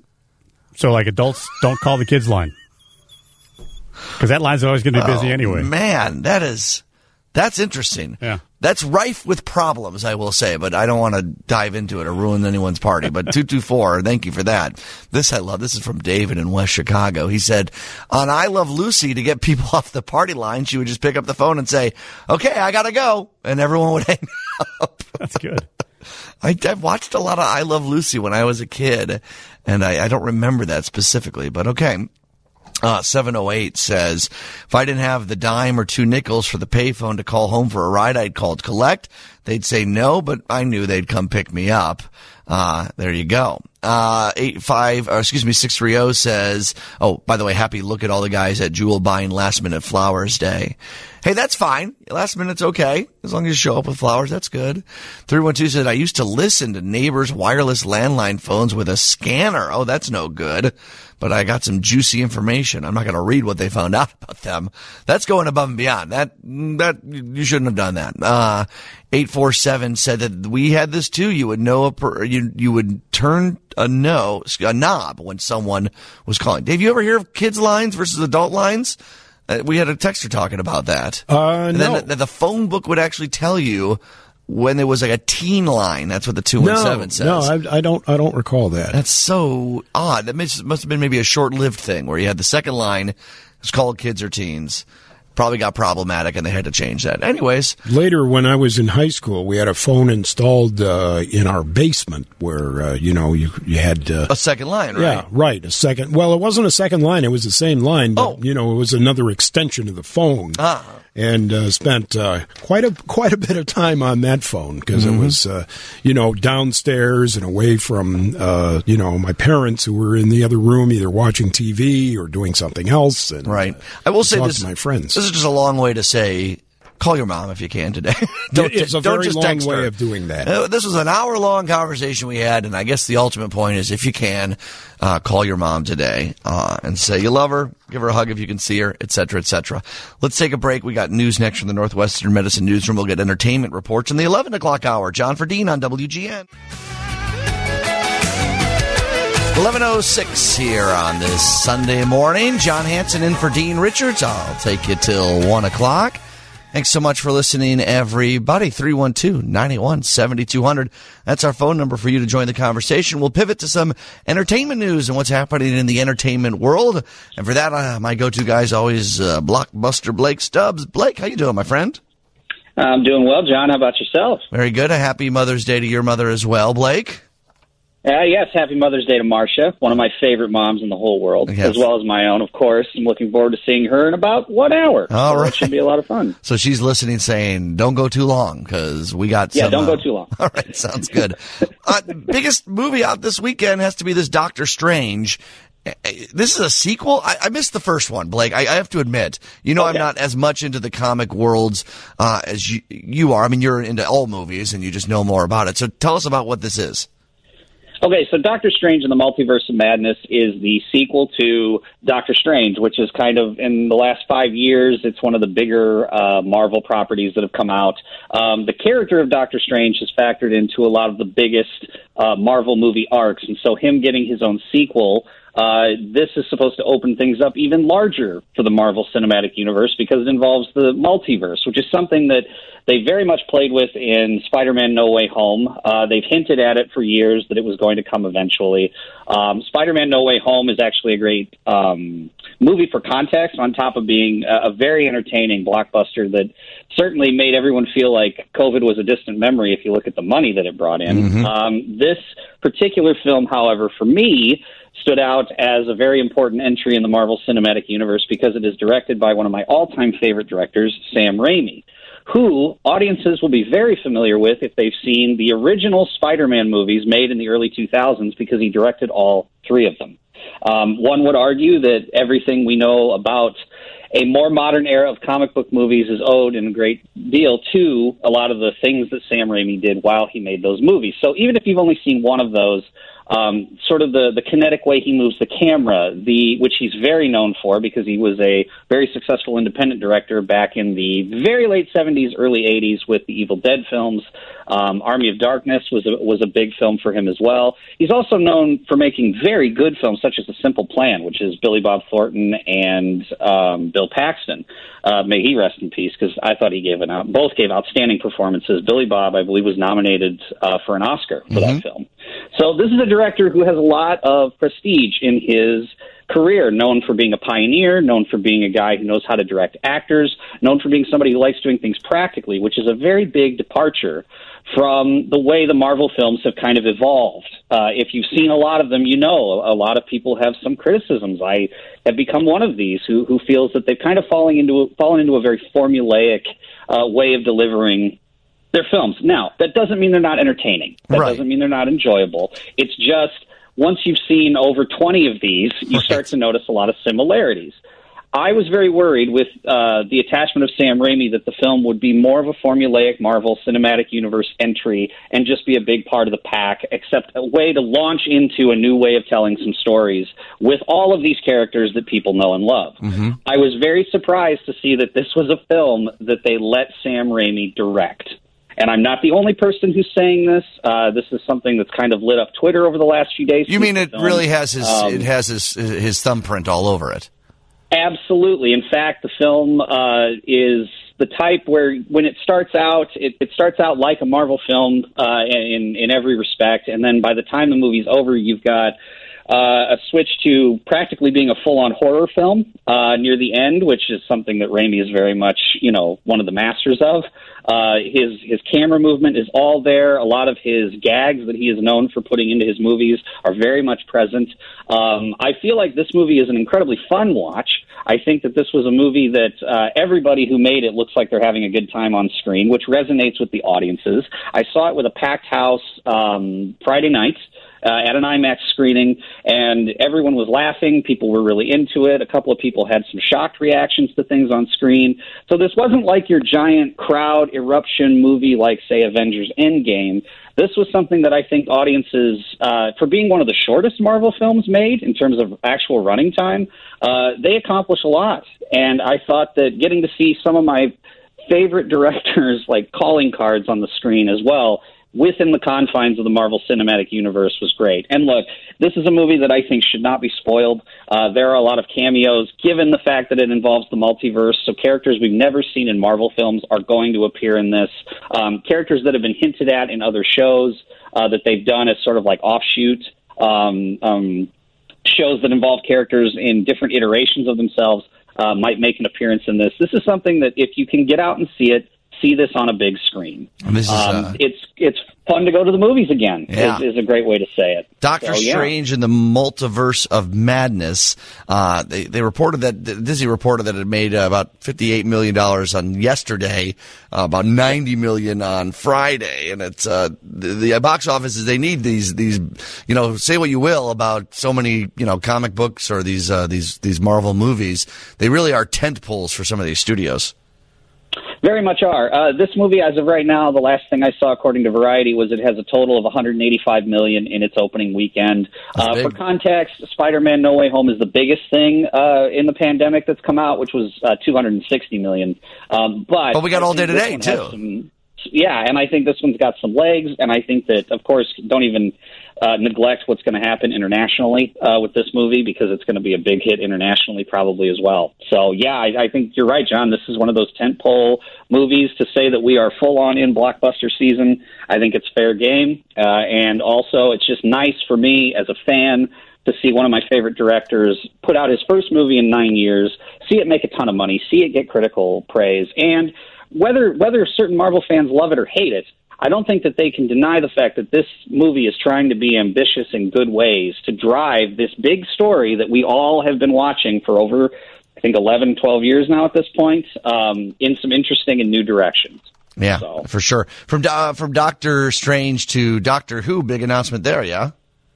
Yeah. Um, so this this actually was a big surprise when I woke up this morning. Um, so for those that aren't too familiar with Doctor Who, the character of the Doctor uh, can be played by a new actor. As uh, a contract runs out, they can regenerate the Doctor. That's he's a Time Lord. That's part of the whole lore of the character uh, into a new actor. And we are at that point in time where we're transitioning from one actor to another. Um, Jodie Whittaker has been playing the part for the last few years, and she was the first woman doctor.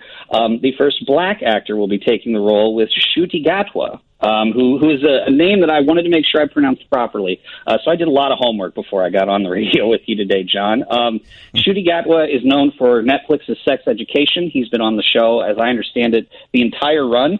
This is not an actor that I'm familiar with, but the the knowing that Russell T Davies is taking over the show again, and for those that may not know, Russell T Davies is the man who really was the showrunner when Doctor Who had its big resurgence in the early 2000s.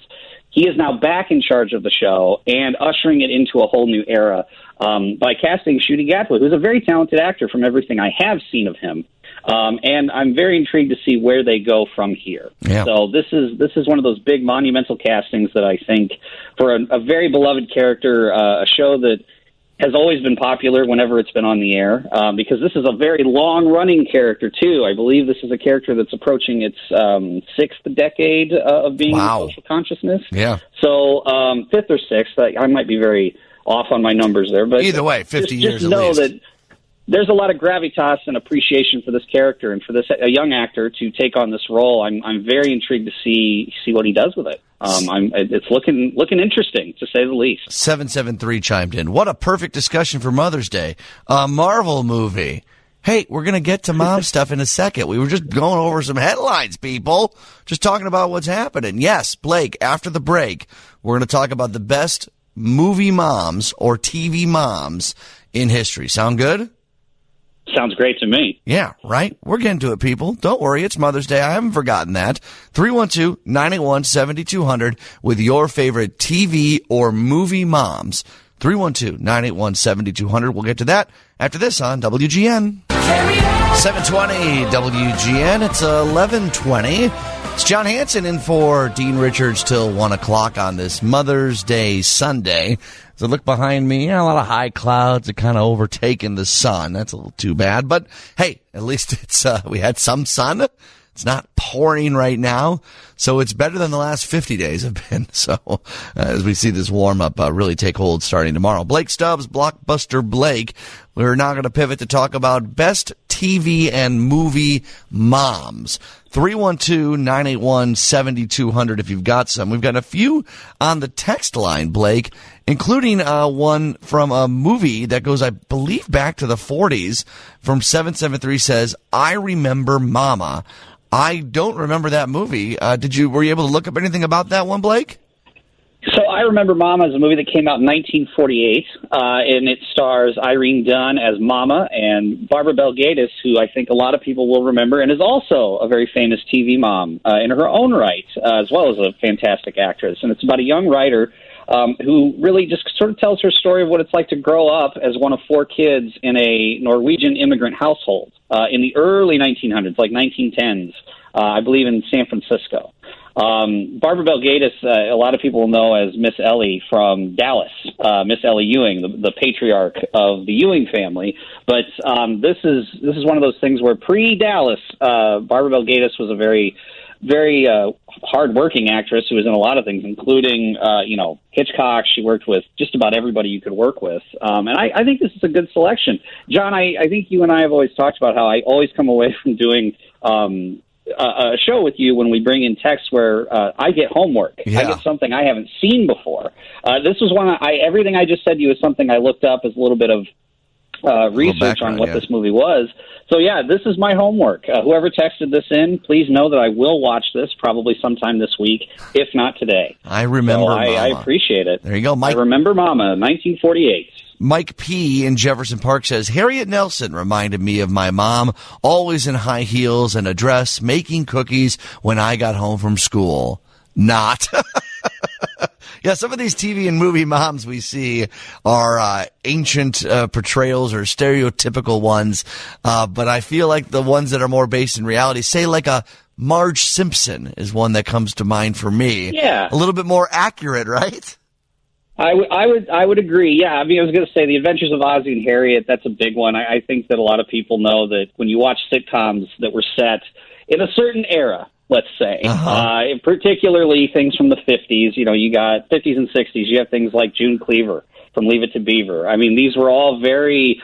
This is a very like there's a role that a mother plays as opposed to not just being a mom and as as we uh, you and I were growing up, John, I think the big ones that stand out are absolutely Marge Simpson, uh, Roseanne uh, is another one Yeah. uh, that I think I think is a given, and uh, I think that it was quite obvious that in sitcoms the the role of the mother uh, certainly branched out uh, and started to show all the facets of what it takes to be a mother and, and raise a family, take care of a household, which isn't just the mom's job; that's everybody's job. It's it's one of those things where now when we see moms on TV, we get a lot more, I think, out of out of both the actresses and the parts uh, to to show off what it really means to be a mom. Yeah, you're right. That is an interesting transition that happened from shows from maybe the 50s and maybe the early 60s to what happens to a, maybe a more reality. I'm sure some people wish it was still like Leave It to Beaver Times, but uh, it ain't, and maybe it never quite was for a lot of people. So it's interesting. Eight four seven says,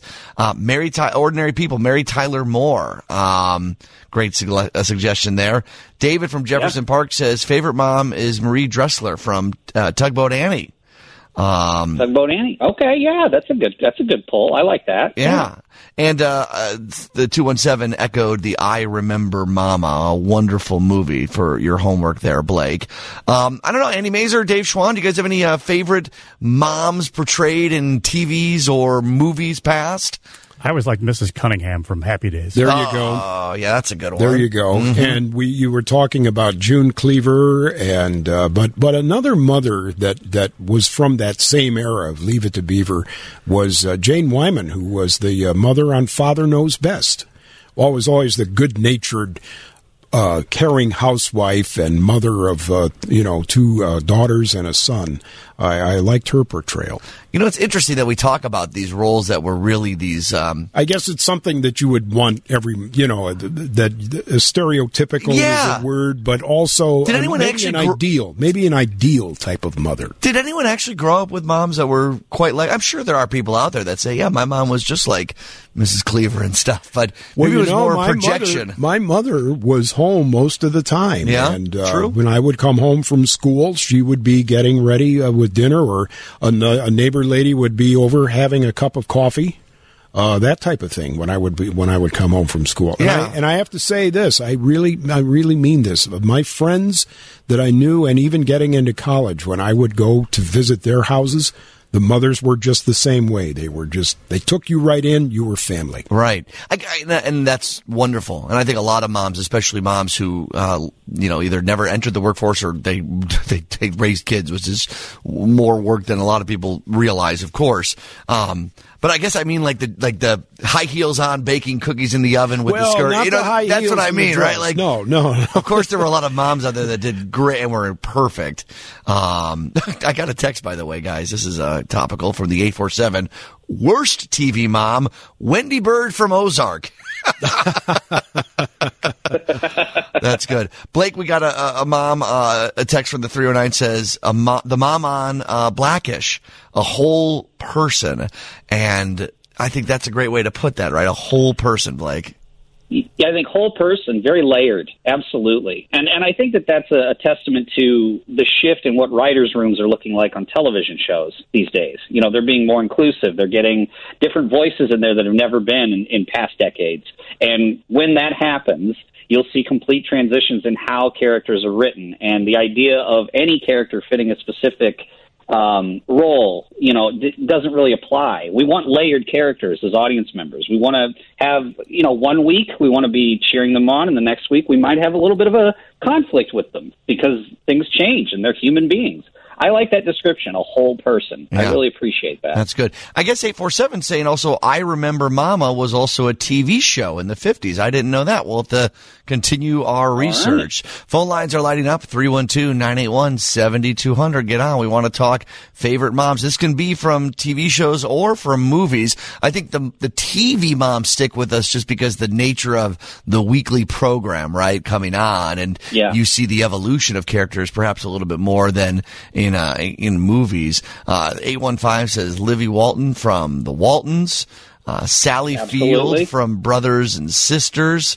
A lot of great texts coming in. Uh, the one that I remember, Blake, that I appreciate, Sophia Petrillo from Golden Girls. Uh, Yes. That's a whole woman. She had a lot of stories from back in Sicily and, of course, lost her husband and uh, raised uh, Bea Arthur, according to the show. Right. I was going to say, I think that uh, that particular character of Sophia Petrillo, wa- played by Estelle Getty, uh, with a plum, by the way, uh, is one of the big standouts for me because I think um, what I was just talking about with like a whole person, you know, that our our, our audience, our, our listeners sent in. I think she's one of the earliest renditions of that. One of those really like throughout the entire show. By the time the show's over, I feel like you know her entire life story and she's probably got still got surprises for you even after the show's done. So I, I like the the pick, uh, John. I think that is one of the gold standards. Not to uh, play on the title of the show she was on, but I, I definitely agree with you there. Here's another one, 708, and I don't think anyone could disagree with this. Claire Huxtable. What a portrayal on the Cosby Show. And I know it's, you know, faux pas really to talk too much about the other side of the Cosby Show family, of course, and that show has such a stain on it, unfortunately, nowadays, because it really was a great show. And a lot of it was Claire Huxtable.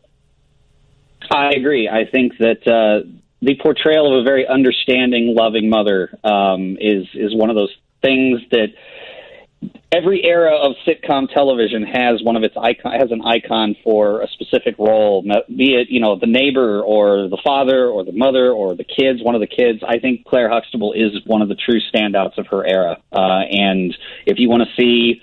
Um, obviously, there's controversy around the show for obvious reasons, but I, I can't discount uh, the character uh, of Claire Huxtable at all. Oh, I think sure. that that's a fantastic selection. Blake, I know you got to go see mom. Can you hang around just a little bit longer for us? Oh yeah, I'm sure she's listening. As long as she's listening, she knows. You know, yeah, I'll be there, Mom. Don't worry. We're just I'm getting coming to get you. We're getting a ton of texts in. We want to get your calls too. 312-981-7200. 312-981-7200. Favorite TV or movie moms. More of this after the news here on WGN. Happy Mother's Day, everybody, and a happy Sunday to you all. It's 1138. I'll be in for John Williams actually tomorrow and then back again at 6 o'clock for Your Money Matters.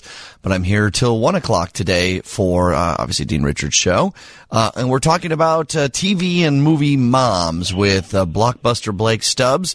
And Blake, we did get a text from the 847. My mom was very similar to June Cleaver in her real life. As she got older, she switched from pumps and dresses to dressy slacks and dressy flat shoes. We lived in a small town, and even to go downtown, all of us girls, including her mother, had to dress up, put on our makeup, and make sure that our hair was spotless. And I think that is, uh, they bring up an interesting point about, you know, we see these TV moms in the era in which they're presented, but you know, well after the show ends, obviously they're characters, they're fake people, but you can imagine that the moms would evolve with the times too, right? Absolutely. And and there's nothing to say that everything described in that text message isn't still present today. There's just new versions of yeah. it. Yeah. Um, and I and I think that uh, I I feel like John, we were when we were little kids, we we grew up probably on the very tail end of of what was described word for word there. But you know, now again, I think there's there's all new versions of it. I mean, so many of my friends are, are mothers now, and I think that uh, they're all finding their way, much like their mothers did. Yeah, for and sure. and as long as they're able to just you know press on and keep doing it, they're gonna they're gonna find the way that works for them. And, and I think that uh, that whole idea of it being idyllic is relative, I think, to everybody, as 100. opposed to a certain One hundred parameter. percent. Right, So- exactly. 312-981-7200. 312-981-7200. That's the phone line. We got so many texts. And this one's been consistent, Blake. Kathleen Turner in Serial Mom. Tell us about it. Yeah, so Serial Mom is, I believe, a 1994 uh, comedy, uh, but it's also a bit of a thriller uh, because Kathleen Turner, this was she phenomenal actress. Uh, if you've never seen anything with her in it, I'd be very surprised. Um, however, uh, she plays essentially a serial killer who's also a mom, uh, and and it's a it's a wacky, funny, very 90s uh, comedy that I I would recommend. I mean, I I love those types of movies just because they came out when I was a kid. So anything I saw, like from probably like 1993 to 2003, regardless of the quality of the film, it probably had some kind of impression on me. So yeah, I, I would definitely say uh, if you want to laugh, uh, probably more laughs now than it might have had then because it, it is kind of like a horror slasher movie as well. Uh, Yeah. Check out Serial Mom. That's a real 90s trip. Very good recommendation. Uh, did Kathleen Turner voice Jessica Rabbit? Am I pulling that out of uh, thin air, Blake? Or I think so. If not, it sounds exactly like her. if I if I know that and Blockbuster Blake does, and that's a point for me today, everybody. I'll let you look that up a little later on. Someone texted in Reba McEntire on Reba. I, I I'm not a huge country. I watched Reba, and I agree. I loved it. No, yeah, Reba, I think was one of those fantastic early 2000s sitcoms that I believe it had like eight years. Yeah, it had a really good run, um, and I think it goes without saying that Reba has a very iconic presence, both you know on stage as a singer and entertainer and a songwriter and and everything. Like that's an entire like monolithic chapter of her career. But she's also done some fine work in TV and movies, and and I mean Reba, the television show, is an excellent standout choice. I mean, as a, I think she plays a single mom of it's two or three kids. So I, I think that's an excellent choice if you want to dive into a new sitcom, especially on Mother's Day, uh, with a familiar face that chances are you absolutely adore because the public loves Reba, no Yeah. question. Uh, 847 chimes in with Modern Family Mothers, all of them. they were uh, full characters. They had husbands that acted like children, uh, but they were uh, sexy beans, mistakes and all. Yeah, all the moms of Family, uh, Modern Family are good. Yeah, I was going to say all unique personalities, all unique characters, but all in one family, uh, which leads to a lot of hilarity. Both interactions with their husbands, with each other, with their kids. Like, yeah, I would highly recommend Mo- uh, Modern Family. Very good pick. 847 says the mom on Big Bang Theory, uh, the one that you never see but is always yelling off screen at Howard. Yeah, for sure. oh, absolutely. Yeah. Did you look up? I, I sent this one to you, Blake. Florida Evans. Do we know that answer? Did you happen to figure out what that uh, was? Good times. The mom from Good Times. Yes, Florida Evans. Yeah, no, she I think is one of the big standout uh, TV moms, uh, especially for the era. Now, uh, Good Times is not the only thing she did, but I think for for me, Good Times is is the big standout performance. Um, and if if you want to dig into great actresses who had some really truly dramatic moments on televisions while uh, on television while playing mothers. Um, not in a modern era, you know, where they're really trying to write that on the regular. Um, Florida Evans had a couple of scenes, I believe, that are. I, I don't want to call them heartbreaking, but they're really engrossing performances that that showcase that it isn't just about laughs. Um, there there can be a lot of great dramatic moments with TV moms. Uh, Florida Evans, that that is a really good pick. I'm actually surprised we haven't talked about her yet. Right. Um, so yeah, thanks for sending that in. That was a really good one. Someone from a movie said the mom from Elf. She's unflappable. Yes, absolutely. Much like her son uh, in a lot of ways in that movie. Yeah. exactly. Uh, people said a couple people have chimed this in. Do not forget Marie Barone from Everybody Loves Raymond for sure. Oh yeah. No, absolutely. I think I think in uh, in the two, late '90s, early 2000s, that that character uh, is a big standout. Yeah, absolutely. TV mom Ann Romano in One Day at a Time, and also Alice, the waitress from Mel's Place. Two uh, two good nominations there. Hmm Absolutely. Yeah. I think. It, yeah. And by the way, John, just uh, interjecting very quickly. Yes, Kathleen Turner did voice. Hey, look at that. Uh, we've had one chime in, and this was actually ranked on the, someone ranked like the top 25 best moms. And I am not a Gilmore Girls fan, or I'm not a, against it. I just never have seen it. But so many people have been texting about Lorelai Gilmore. Yes, uh, I, I, you know what? That's a a blind spot for me as well. I have never watched Gilmore Girls. I, I figured somebody would send it in because I think that uh, even given the revival of the show, which I, as far as I know, fans really enjoyed, um, I, I think that uh, she's one of the big standout moms. You know, I believe single mother who's raising uh, children uh, who are becoming adults. Uh, so it's like a coming of age for everybody involved.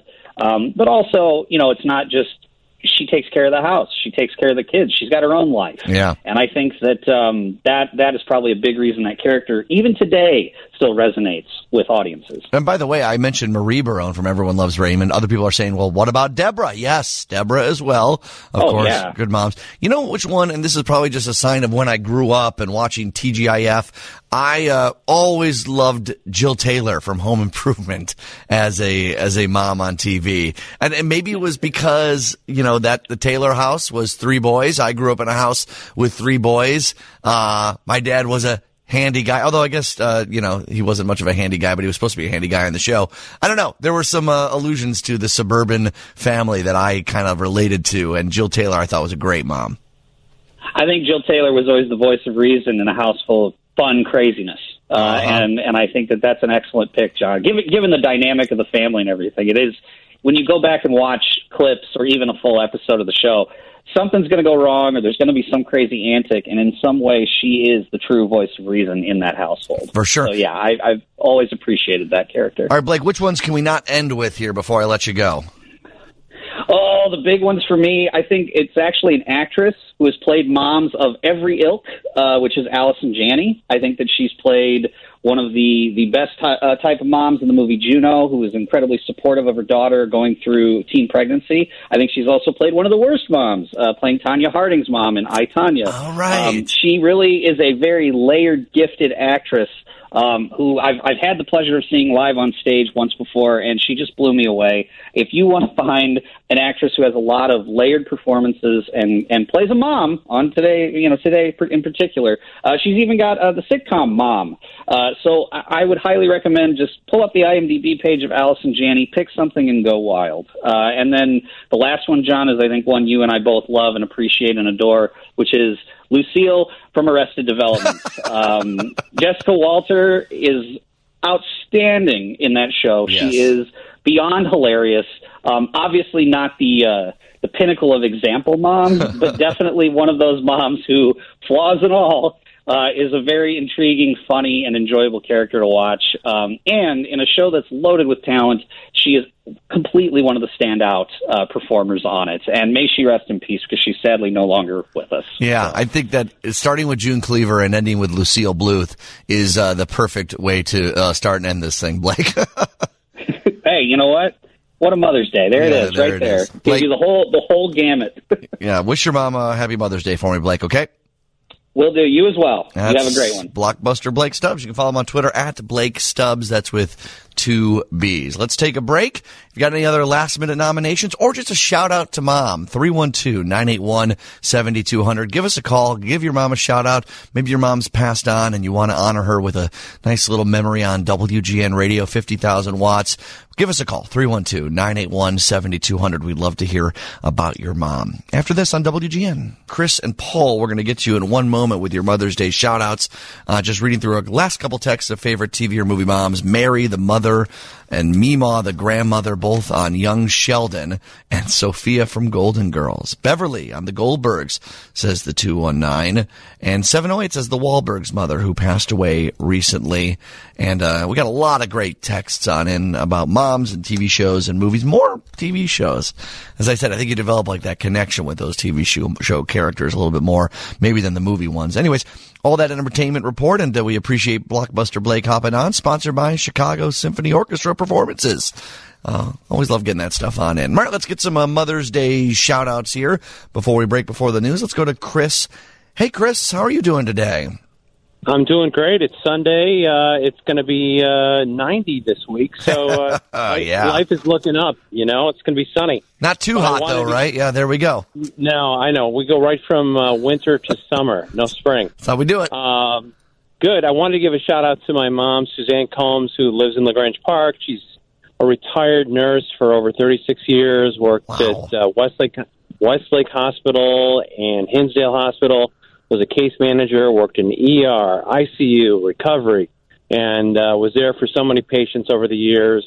Uh, and she's had some health challenges over the last year with her back, but uh, she has uh, always been a great mom to myself and my brother Paul, uh, who lives in Wicker Park, and we are making uh, some brunch for her today. And uh, at home, and uh, we'll see how our chef skills are. but uh, uh, wanted to give her a great shout out, and uh, I love you, mom. Oh, that's great, Chris. And uh, appreciate, of course, that she's a nurse too. Hinsdale Hospital. I was born at Hinsdale Hospital, so pretty uh, intimately aware with that uh, great facility. And uh, your mom being a part of that makes that a little extra special, Chris. Thank you. You bet. Thank you. And you said your your brother's name was Paul, right? Right. My brother's name is Paul. Right. Oh, great. Well, we have another caller named Paul. Uh, Paul, you're not Chris's brother, are you? I am not Chris's brother. I don't know if you guys were double dipping the calls and getting them both in here. Uh, what's your shout out today, Paul? Yeah, my mother uh, passed away at the age of uh, 75 back in 1994. Uh, and so it's been 28 years uh, going on uh, next month. And I still miss her dearly. Um, she raised four sons. Um, she was a minister's wife. Um, she instilled the love of music in all of us. Uh, my oldest brother and I, um, especially. Um, and and I remember when we gathered all four sons and my mom and dad and and their pastor um, a few weeks before my mom actually it was like 10 days before my mom passed away in uh, June of 94 um, mom was planning her memorial service with all of us there and she asked my oldest brother to sing a solo and I was kind of surprised she didn't ask me because both of us have been very involved, but um, she knew that I would have a great deal of difficulty because of how emotionally tied up with her I was. Um, my dad actually did end up having me sing, but I could barely hold it together until I sat down after singing. Wow. So she knew that it would be tough for you, and as a mom, Oh, yeah. she didn't want to put you through that. Wow. Well, Paul, I know Yeah, that she was a wonderful person. I'm so glad you were able to share her memories, and uh, hopefully those those memories are are stronger than uh, obviously the sad memory that she's not there, and that you can uh, live with that, right, Paul? Yeah. Absolutely. Yes. Thanks for the call. I appreciate it. I know it's a tough day for a lot of folks out there too. I think it's nice to share those memories of those moms that are no longer with us, and of course, hug those that are. Let's take a break. Then the news here on WGN. No longer Sunday morning, Sunday afternoon, everybody. Here it's 1207 and this is WGN. I'm John Hanson in for Dean Richards till one o'clock this afternoon. We're getting a lot of great texts and calls today. Shout outs to mom. Just do a couple more on the text line and feel free to call in too. 312-981-7200. 847 says, shout out to my mom who turned 90 years old on May 6th, just a couple days ago. My sisters and I had a party yesterday. My mom from a family of 15 children. Dubuque, Iowa. 15! Oh boy, that is a lot. I know it was different back then. My uh, grandfather's, um, at least one of my, my mom's dad, came from a family of nine, and I thought that was a lot. We had a caller today say they came from a family of 12 and a family of 15. My goodness. Well, shout out to that mom as well. 312-981-7200. Um, 773 says, my mom taught four of us kids to read using Peanuts cartoon books that she bought when she was in college. Miss her humor, her infinite wisdom so much. Can't talk. Too emotional from the 773. Yeah. You know, I'm asking people if they want to, you know, tribute to their mom. That, that's got to be hard too, right? If, to form those words sometimes. And uh, you never know on a phone call, maybe here on the radio, it might break you up a little bit. I, that, uh, that makes sense. Feel free to text it in on too. I'm happy to read it for you if you'd still like a shout out to your mom, uh, who's passed on. 312-981-7200. That's our phone line here. We'll continue to get those shout outs out, but uh, Dave Schwan, it would not be a show where I get to fill in and talk with you if we didn't nerd out on some history, right? Yes. And uh, we keep saying we're going to do this podcast, and you and I would be the only ones listening. So we want to do some sort of presidential podcast. We We've been talking about this for years. We just can't now. figure out the format that anyone else would listen to right. besides me and you. I mean, I can already see Andy walking away as we uh, get into this conversation. Well, he's watching an No interesting offense, ball game here right oh, now. true. He's doing his job. Yeah, Yeah, no for sure. Yeah, no, none taken. Looks like they started playing again. Yes, they did. okay. Yeah. Oh, there was an injury, right? Yeah. Uh, the umpire took uh, took a foul ball right off the mask. oh, that's scary. Home plate umpire, so they had to switch him out and uh, bring in the uh, first base umpire to get behind the plate. Oh, they got to do all the changes and Yep, stuff like gotta that. Put the, yeah. put, gotta put the gear on and all that stuff. So then there's probably no second base, right? They keep Correct. the foul lines, right? Yeah, and the uh, the rotation's a little different uh, when there's only three umpires. It's you know there's different responsibilities, but they all kind of go back to their days in the minor leagues. Yeah, right. Or back, I, I was a little league umpire Yeah, for a long too. time, and well, sometimes you're the only one out there. Yeah, I'd either be at the pitching mound or just behind the plate and just run around. Mm-hmm. And you, that was back in the day when we had the uh, the big uh, thing we'd hold. Oh, yeah, the big pillow, yeah. yeah, the big pillow essentially, Yeah. not the chest protector that you would wear. Mm-hmm. You'd have the knee uh, protectors down your legs, and I was like. 12 years old, all of what, five foot nothing, maybe even four foot 10 with the big pillow in front of you. exactly, and you know that was always the big difference between the American League and the National League when uh, you know in the big leagues because the American League umpires always wore the outer chest protector.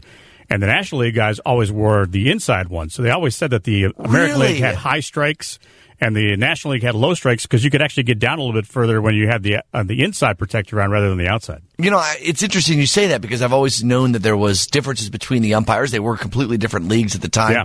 And then the umpires were different too. They were were they different unions too? I mean, there was a whole No, different operation, right? It was the same union, I believe, but uh, there were National League umpires and American League umpires, and then uh, you know interleague play started, so they all started to uh, to kind of combine the crews, and now it's just uh, you're just a major league umpire now. Oh, interesting. Okay, so we ended up uh, starting to talk about history, and then Andy And then I Laser- interrupted you. Yeah, I'm sorry. no, you didn't. You didn't. Uh, and then Dave walked away, uh, but he's back now in the, in the saddle. So Dave Schwan, today's a pretty important day in history, isn't it? Today is Victory in Europe Day, May 8th, where uh, Germany surrendered to the Allied forces. And at the same time, we had a new president at right about that time who Right. had uh, taken office less than a month uh, before, as uh, Franklin Roosevelt uh, died suddenly uh, in mid April at his home in Warm Springs, Georgia.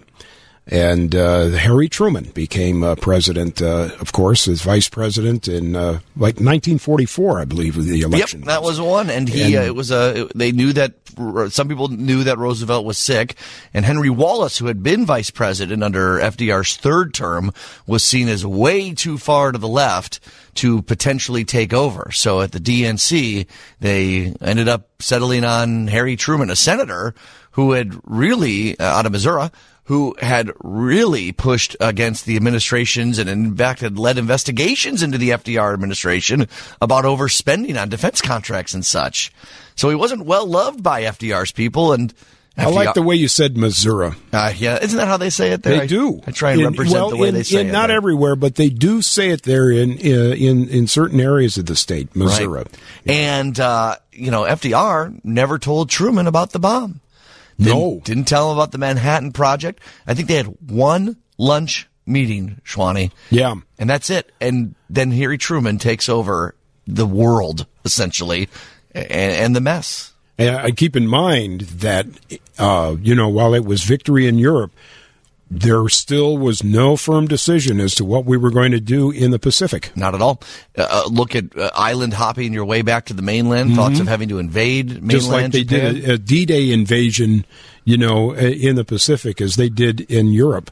And I never knew this, John, Mm-hmm. until I met a gentleman and became friends with him. Oh, this has to be 25 years ago, who was a World War II veteran serving in Europe. I never realized this. But just because they served in Europe and Germany surrendered and the war was over there did not mean that they were going to go home. Nope. It meant that they were going to be shipped over to the Pacific because the job was not done. You're right. And obviously, and, and I think that when I watch old newsreel footage, it was a it was a celebration, but very muted for that exact reason. It was just the first front that had been tackled on this two front war, and uh, then you then you think of the Pacific. Of course, that then uh, gets nullified by the atomic bombs in August of 1945, uh, but still a summer of angst and confusion and worry for so many mothers and fathers at home as their sons mostly and, and their daughters too working in the war effort as well. Um, it just, I can't imagine a, a more, a president that had to deal with more immediately when coming into office. And I think it also raises questions about, you know, the health of presidents and what should be Yes. known or not be known. Yeah. FDR had been diagnosed with a chronic heart disease in 44, I believe. And And even before that, and of course, was dealing with the ramifications of polio Right. and, and everything else. And, and remember this, too, that uh, he was very seldom, if ever, seen in public. Well, never in the newsreels being pushed around in a wheelchair. No, never. He was standing, shaking hands with people, um, helped to a podium. I think people knew, the general public knew that, uh, you know, he had the, uh, this situation, but you never saw it. Right. And you would not be able to get away with that today. No, you wouldn't. No. And it really raises an interesting debate. Not that this is what we need to dive into this decision, but like, Go ahead. See where this podcast is yeah, going? right. the listeners are clicking off right now.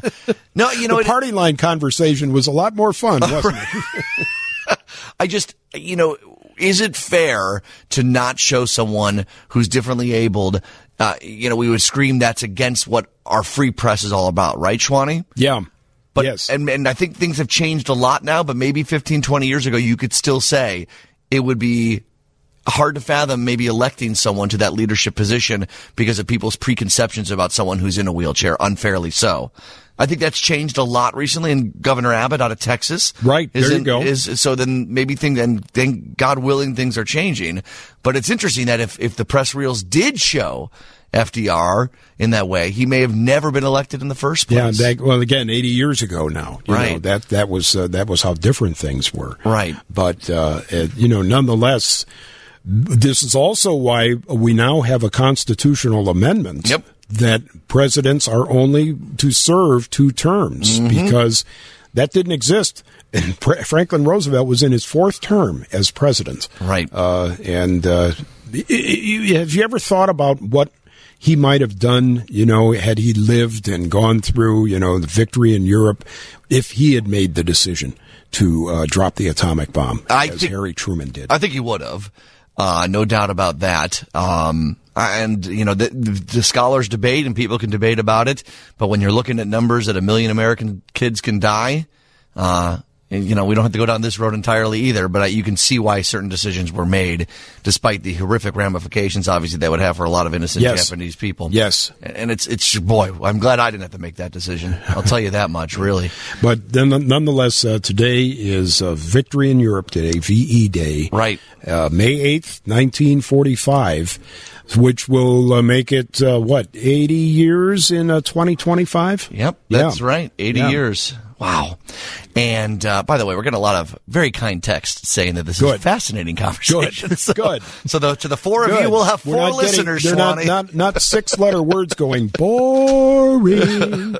Good. No, I, I, I, it is fascinating. It's a, just a different, it's a different world. And you know, we've been talking in the news recently about VE Day because the Russians take Yes. it very seriously. Yes. And we shall not forget that we were allies with the Russians Yes, during we the were. war, We and were. and I, you know, the, the Russians did a lot of bad things in World War II. Let's not forget that. But I mean, they're a huge reason why we won the war, and they are on the Eastern well, Front. They we talk about Franklin Roosevelt. Who were the big three? Roosevelt, Winston Churchill, and Joseph Stalin. For sure. And I'm make no mistake, this is not me trying to forgive what's happening. It is a different it's a Oh, different world. I'm just saying back then. Absolutely. And they were and Stalin was, you know, a piece of work and did a lot of terrible things too. Uh, but they were in, instrumental in the defeat of Germany and then of course that led to the whole post-war thing. Anyways, yes, that was uh I think Victory in Europe Day was kind of the end of the peace between U.S. and Russia, of course, after the war, then after victory in Japan. Now, Russia did declare war on Japan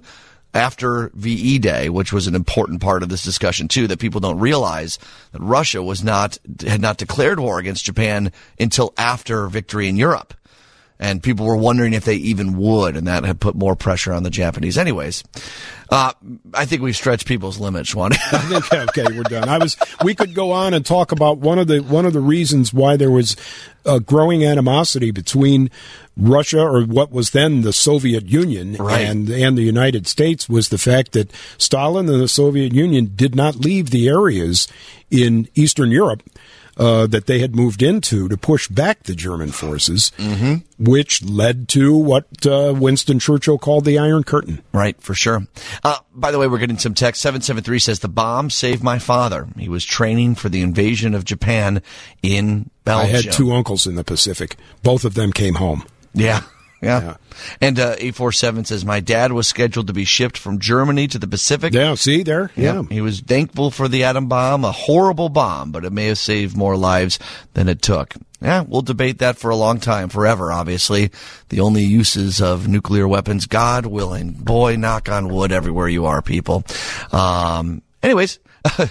Okay. 269 says, History lessons over. 269 says, to change pace, can we get back to talking about candy like See? Dean did last There we go. Candy and ice cream. there we go. Let's take a break. Uh, and let's get your uh, Mother's Day shout outs, people. 312 981 7200. I'd love to fill the rest of the program with calls from you, texts from you, uh, giving some love to the mothers out there. Otherwise, we got to talk more history here on 720 WGN.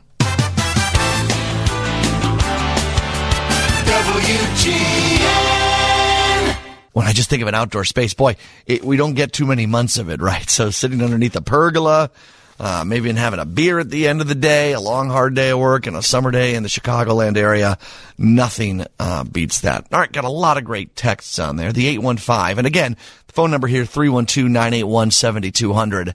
And uh, we did have one texter say that they're afraid to call in to talk about their mother that's passed on. It might be a little too emotional, so feel free to text on, and I'm happy uh, to give a shout out to your mom either way. Uh, 815 says, My mom would take our school tights and dance around the kitchen with us.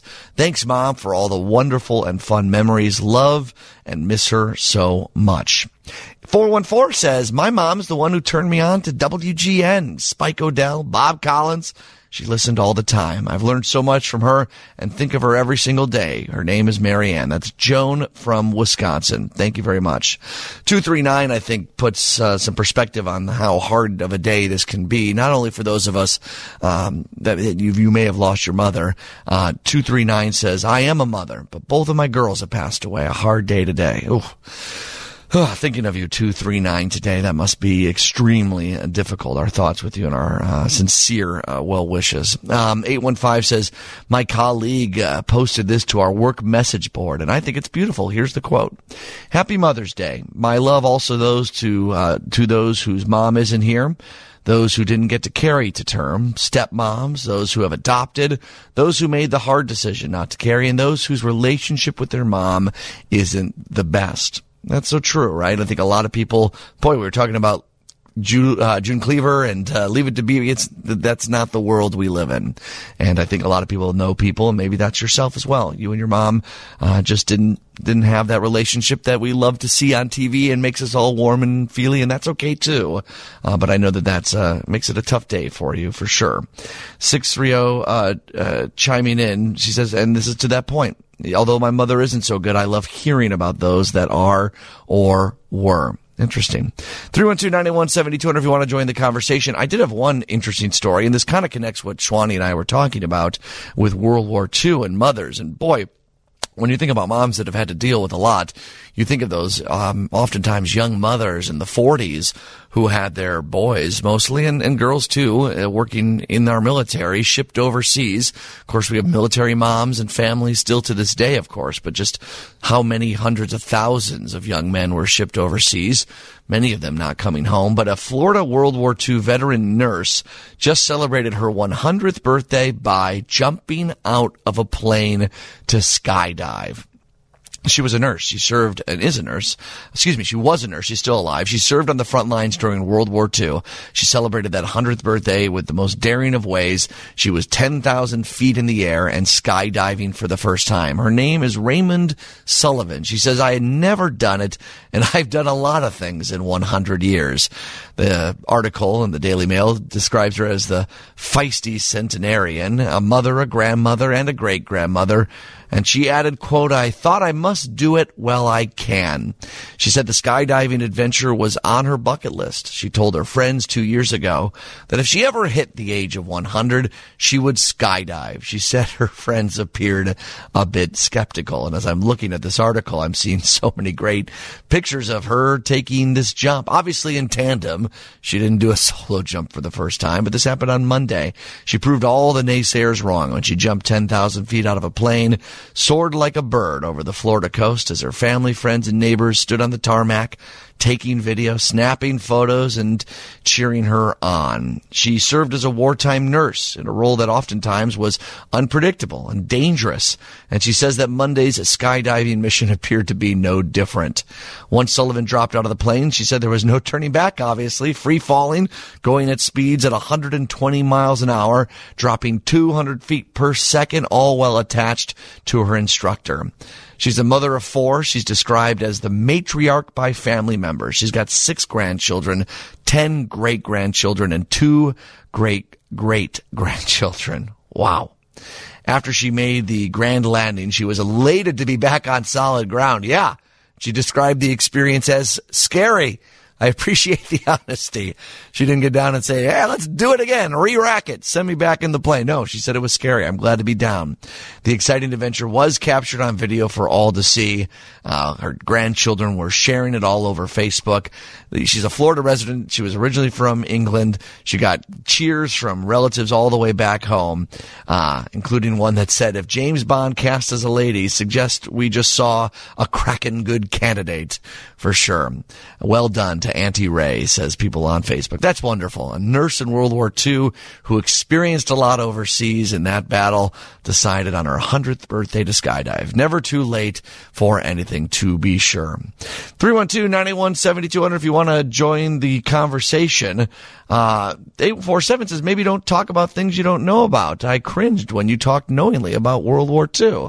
Hey, I've studied it, but yeah, I might have some blind spots on it. Why don't you let me know, 847, what I missed and chime on in? You're welcome to call 312-981-7200 if you want to join the conversation.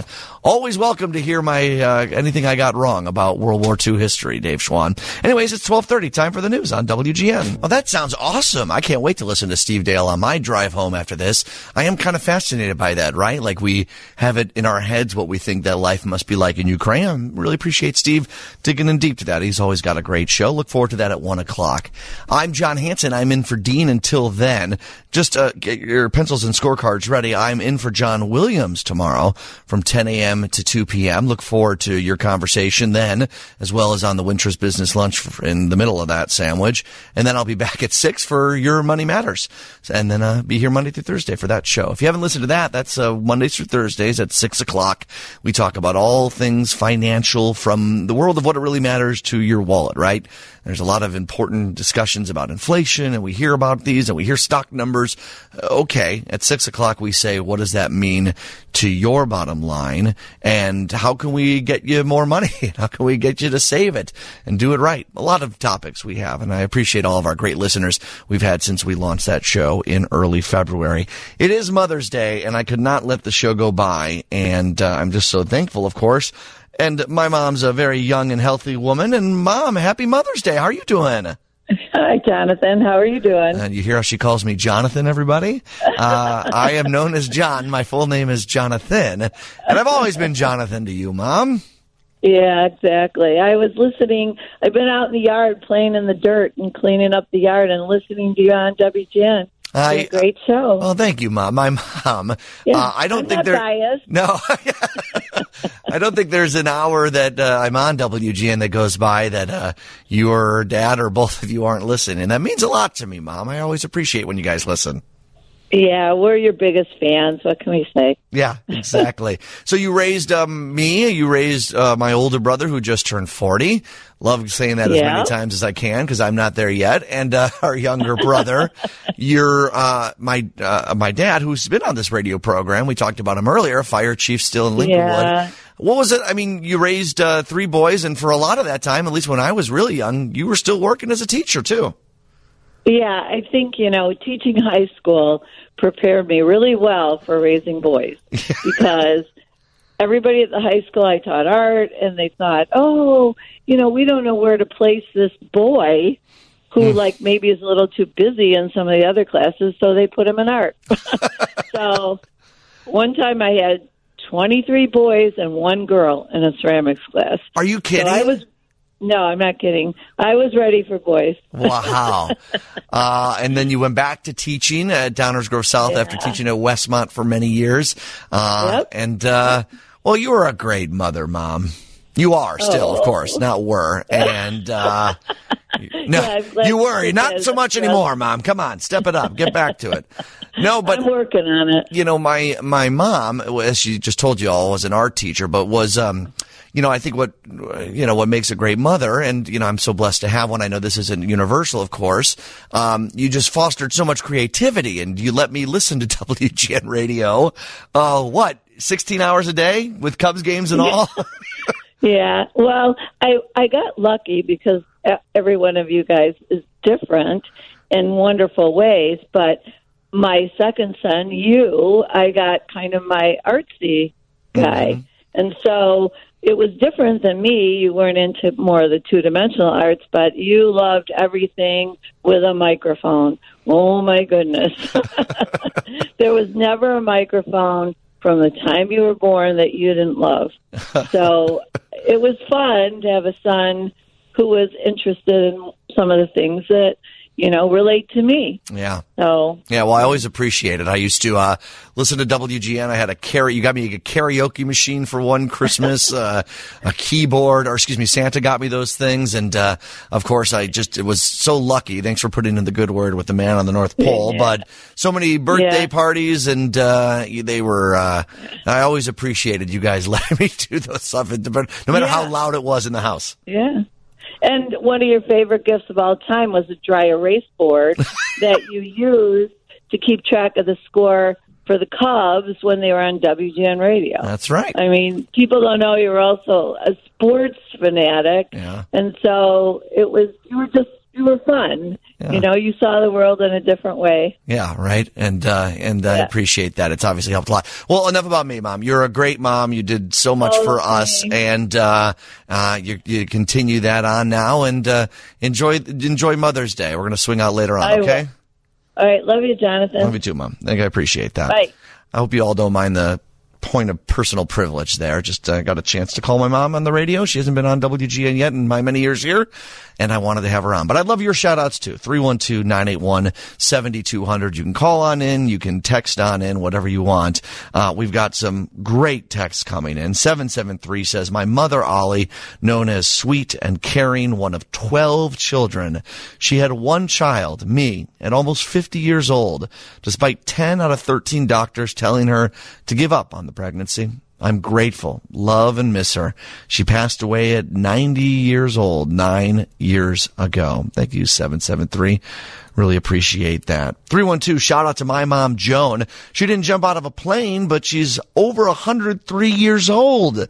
Has now survived both world wars, Spanish flu, and now COVID.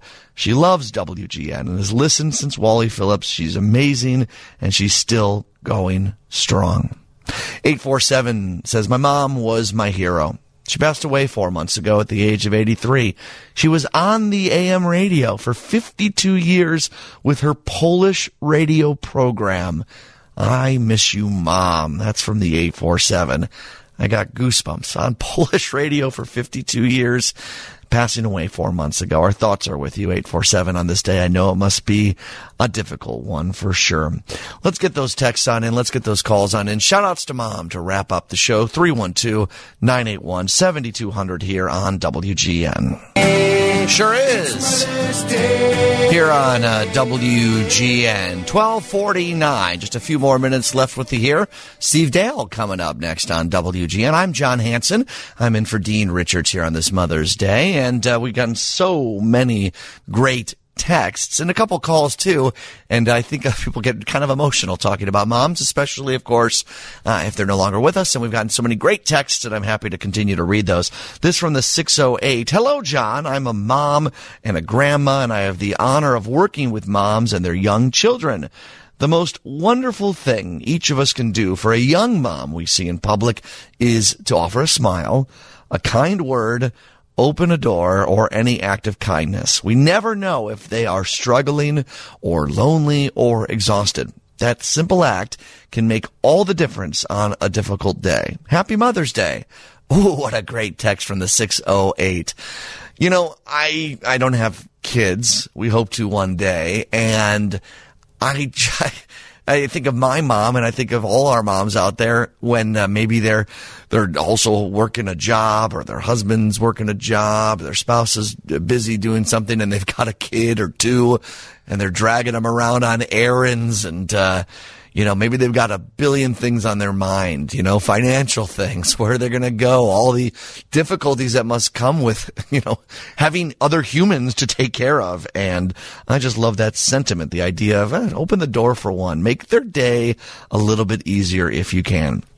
574 says, I miss my mom's goulash, that I know, and lungalo? Lungalo? I don't know what that is. If anyone knows what Lungalo is, I'm sure we'll get a lot of texts.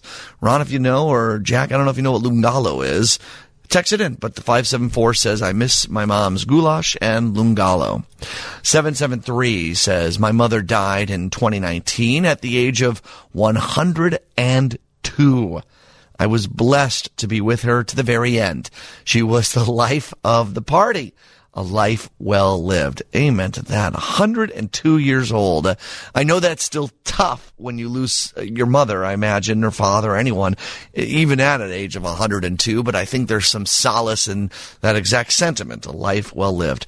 The 708 says, WGN, you are awesome. You know, this is how we make sure you re- we read your text on the air, by the way. 708 says, WGN, you are awesome. And yes, my mom turned me on also to Wally Phillips, Roy Leonard. They were on the kitchen every day, all morning. And then just a few years ago, I decided to join them and have enjoyed every single moment of WGN radio. You are awesome. Moms are our anchor, our rock, our warmth, our love, our guidelights, our compass when we are young and our best friends as we get older and those that life comes full circle that we care for them in times of need and age. So many stories. Thank you for providing a place for great sharing and love for one and all. Oh, that almost made me tear up live on air. Uh, yeah, there is some full circleness to it. Jack, you want to chime in here? I know your mom's a listener, right? Yeah, she always listens. Her uh, and my grandma, they always text me during the show. It's funny. Like when Dean plays all these songs from the '80s. She's like, "These are awesome." And I'm just like, I've I have no idea what these are. Uh huh. Yeah, but she's listening, uh, and a happy Mother's Day to her, right? Yeah, happy Mother's Day, Mom. Love you. Thanks for uh, always supporting me and uh, motivating me. And um, yeah, happy Mother's Day to all the Mother's Days out there. For sure. Uh, Six Zero says, I want to send a thank you to my husband who's passed for making me a mom. My favorite job ever. Thinking of you, Six Three. I know that's tough too. Uh, Six Three Zero. Oh, this is something that I've been texting back and forth. Uh, I'm a mom to five and a grandmother to three. And I mentioned earlier I was born at Hinsdale Hospital, and this person says I've been a labor and delivery nurse at Hinsdale Hospital for 43 years. Maybe I was there when you were born. I replied that I was born in 84, and she said started there in 1979. So all three of us were born in Hinsdale Hospital. So there's a good chance you were there the day I was born. Uh, apologies for all the crying I did. 312 said my mom was loving to many and wasn't always loving to me though. I'm grateful that for her final year of life while I was caring for her, she forgot why she was mad at me and she was nice to me. She died at 98 in 2020 with me holding her hand. Mm. Yeah, I, I I appreciate that the honesty there, the raw emotion that that must be. That maybe you didn't have a great relationship, but there in that last year, okay, there was um, some forgiveness there, and that's um, that's a wonderful sentiment. I'm glad that you were there for that. Oh boy, I've never gotten this emotional on the show. I don't know if you all are as well. Trying to keep things light. I got to follow Dean's example of candy. We talked about the party lines earlier. Things were great. And then we started on Mother's Tributes. That's okay. That's what this show uh, and WGN is all about. And I just love all the messages we've gotten about how WGN has been this generational thing for so many of you. And as we're celebrating our 100th year, it just kind of feels so right. And it was like that way, as you heard my mom, Marcia, chiming in. It was on in our house, on in the car, no matter what. And that's been a gift from there, them to me, uh, not only as an avid listener of WGN still to this day, but obviously as someone that gets to participate on the programs, it's uh, it's great. Tell you what, take a break. If you have any last minute shout outs, feel free to get them in 312-981-7200 and then we'll wrap this up and set it up for the news and Steve Dale from the Northwestern Medicine Newsroom after this break on WGN. All right, got about two more minutes left of uh, me, John Hanson, in for Dean Richards.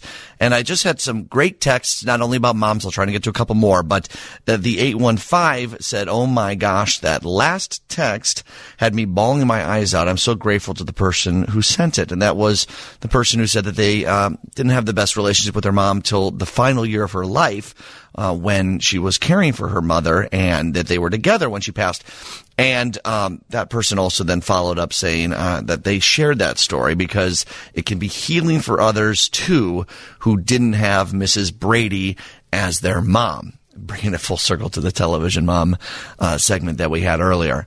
Yes, that's exactly what it is. And I know this has been a raw and emotional hour as some of us honor our moms past and present. Uh, but I think that it's okay to reckon with that emotion sometimes and, uh, realize and, and, and also have sympathy and empathy for people that don't have their mothers, uh, on this day and every day. And also those of those of us who didn't have, or those of folks who didn't have, uh, incredible relationships with their moms too.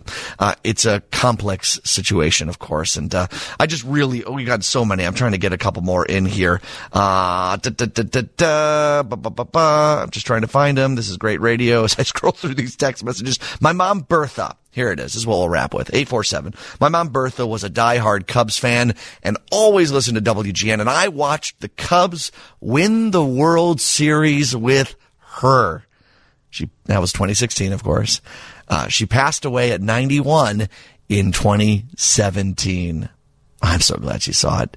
Uh, miss her every day, but walking to the cemetery with her now amongst all of the angels. Okay, woo! Tell you what, that's going to be the end of the show. We got the news coming up in a moment.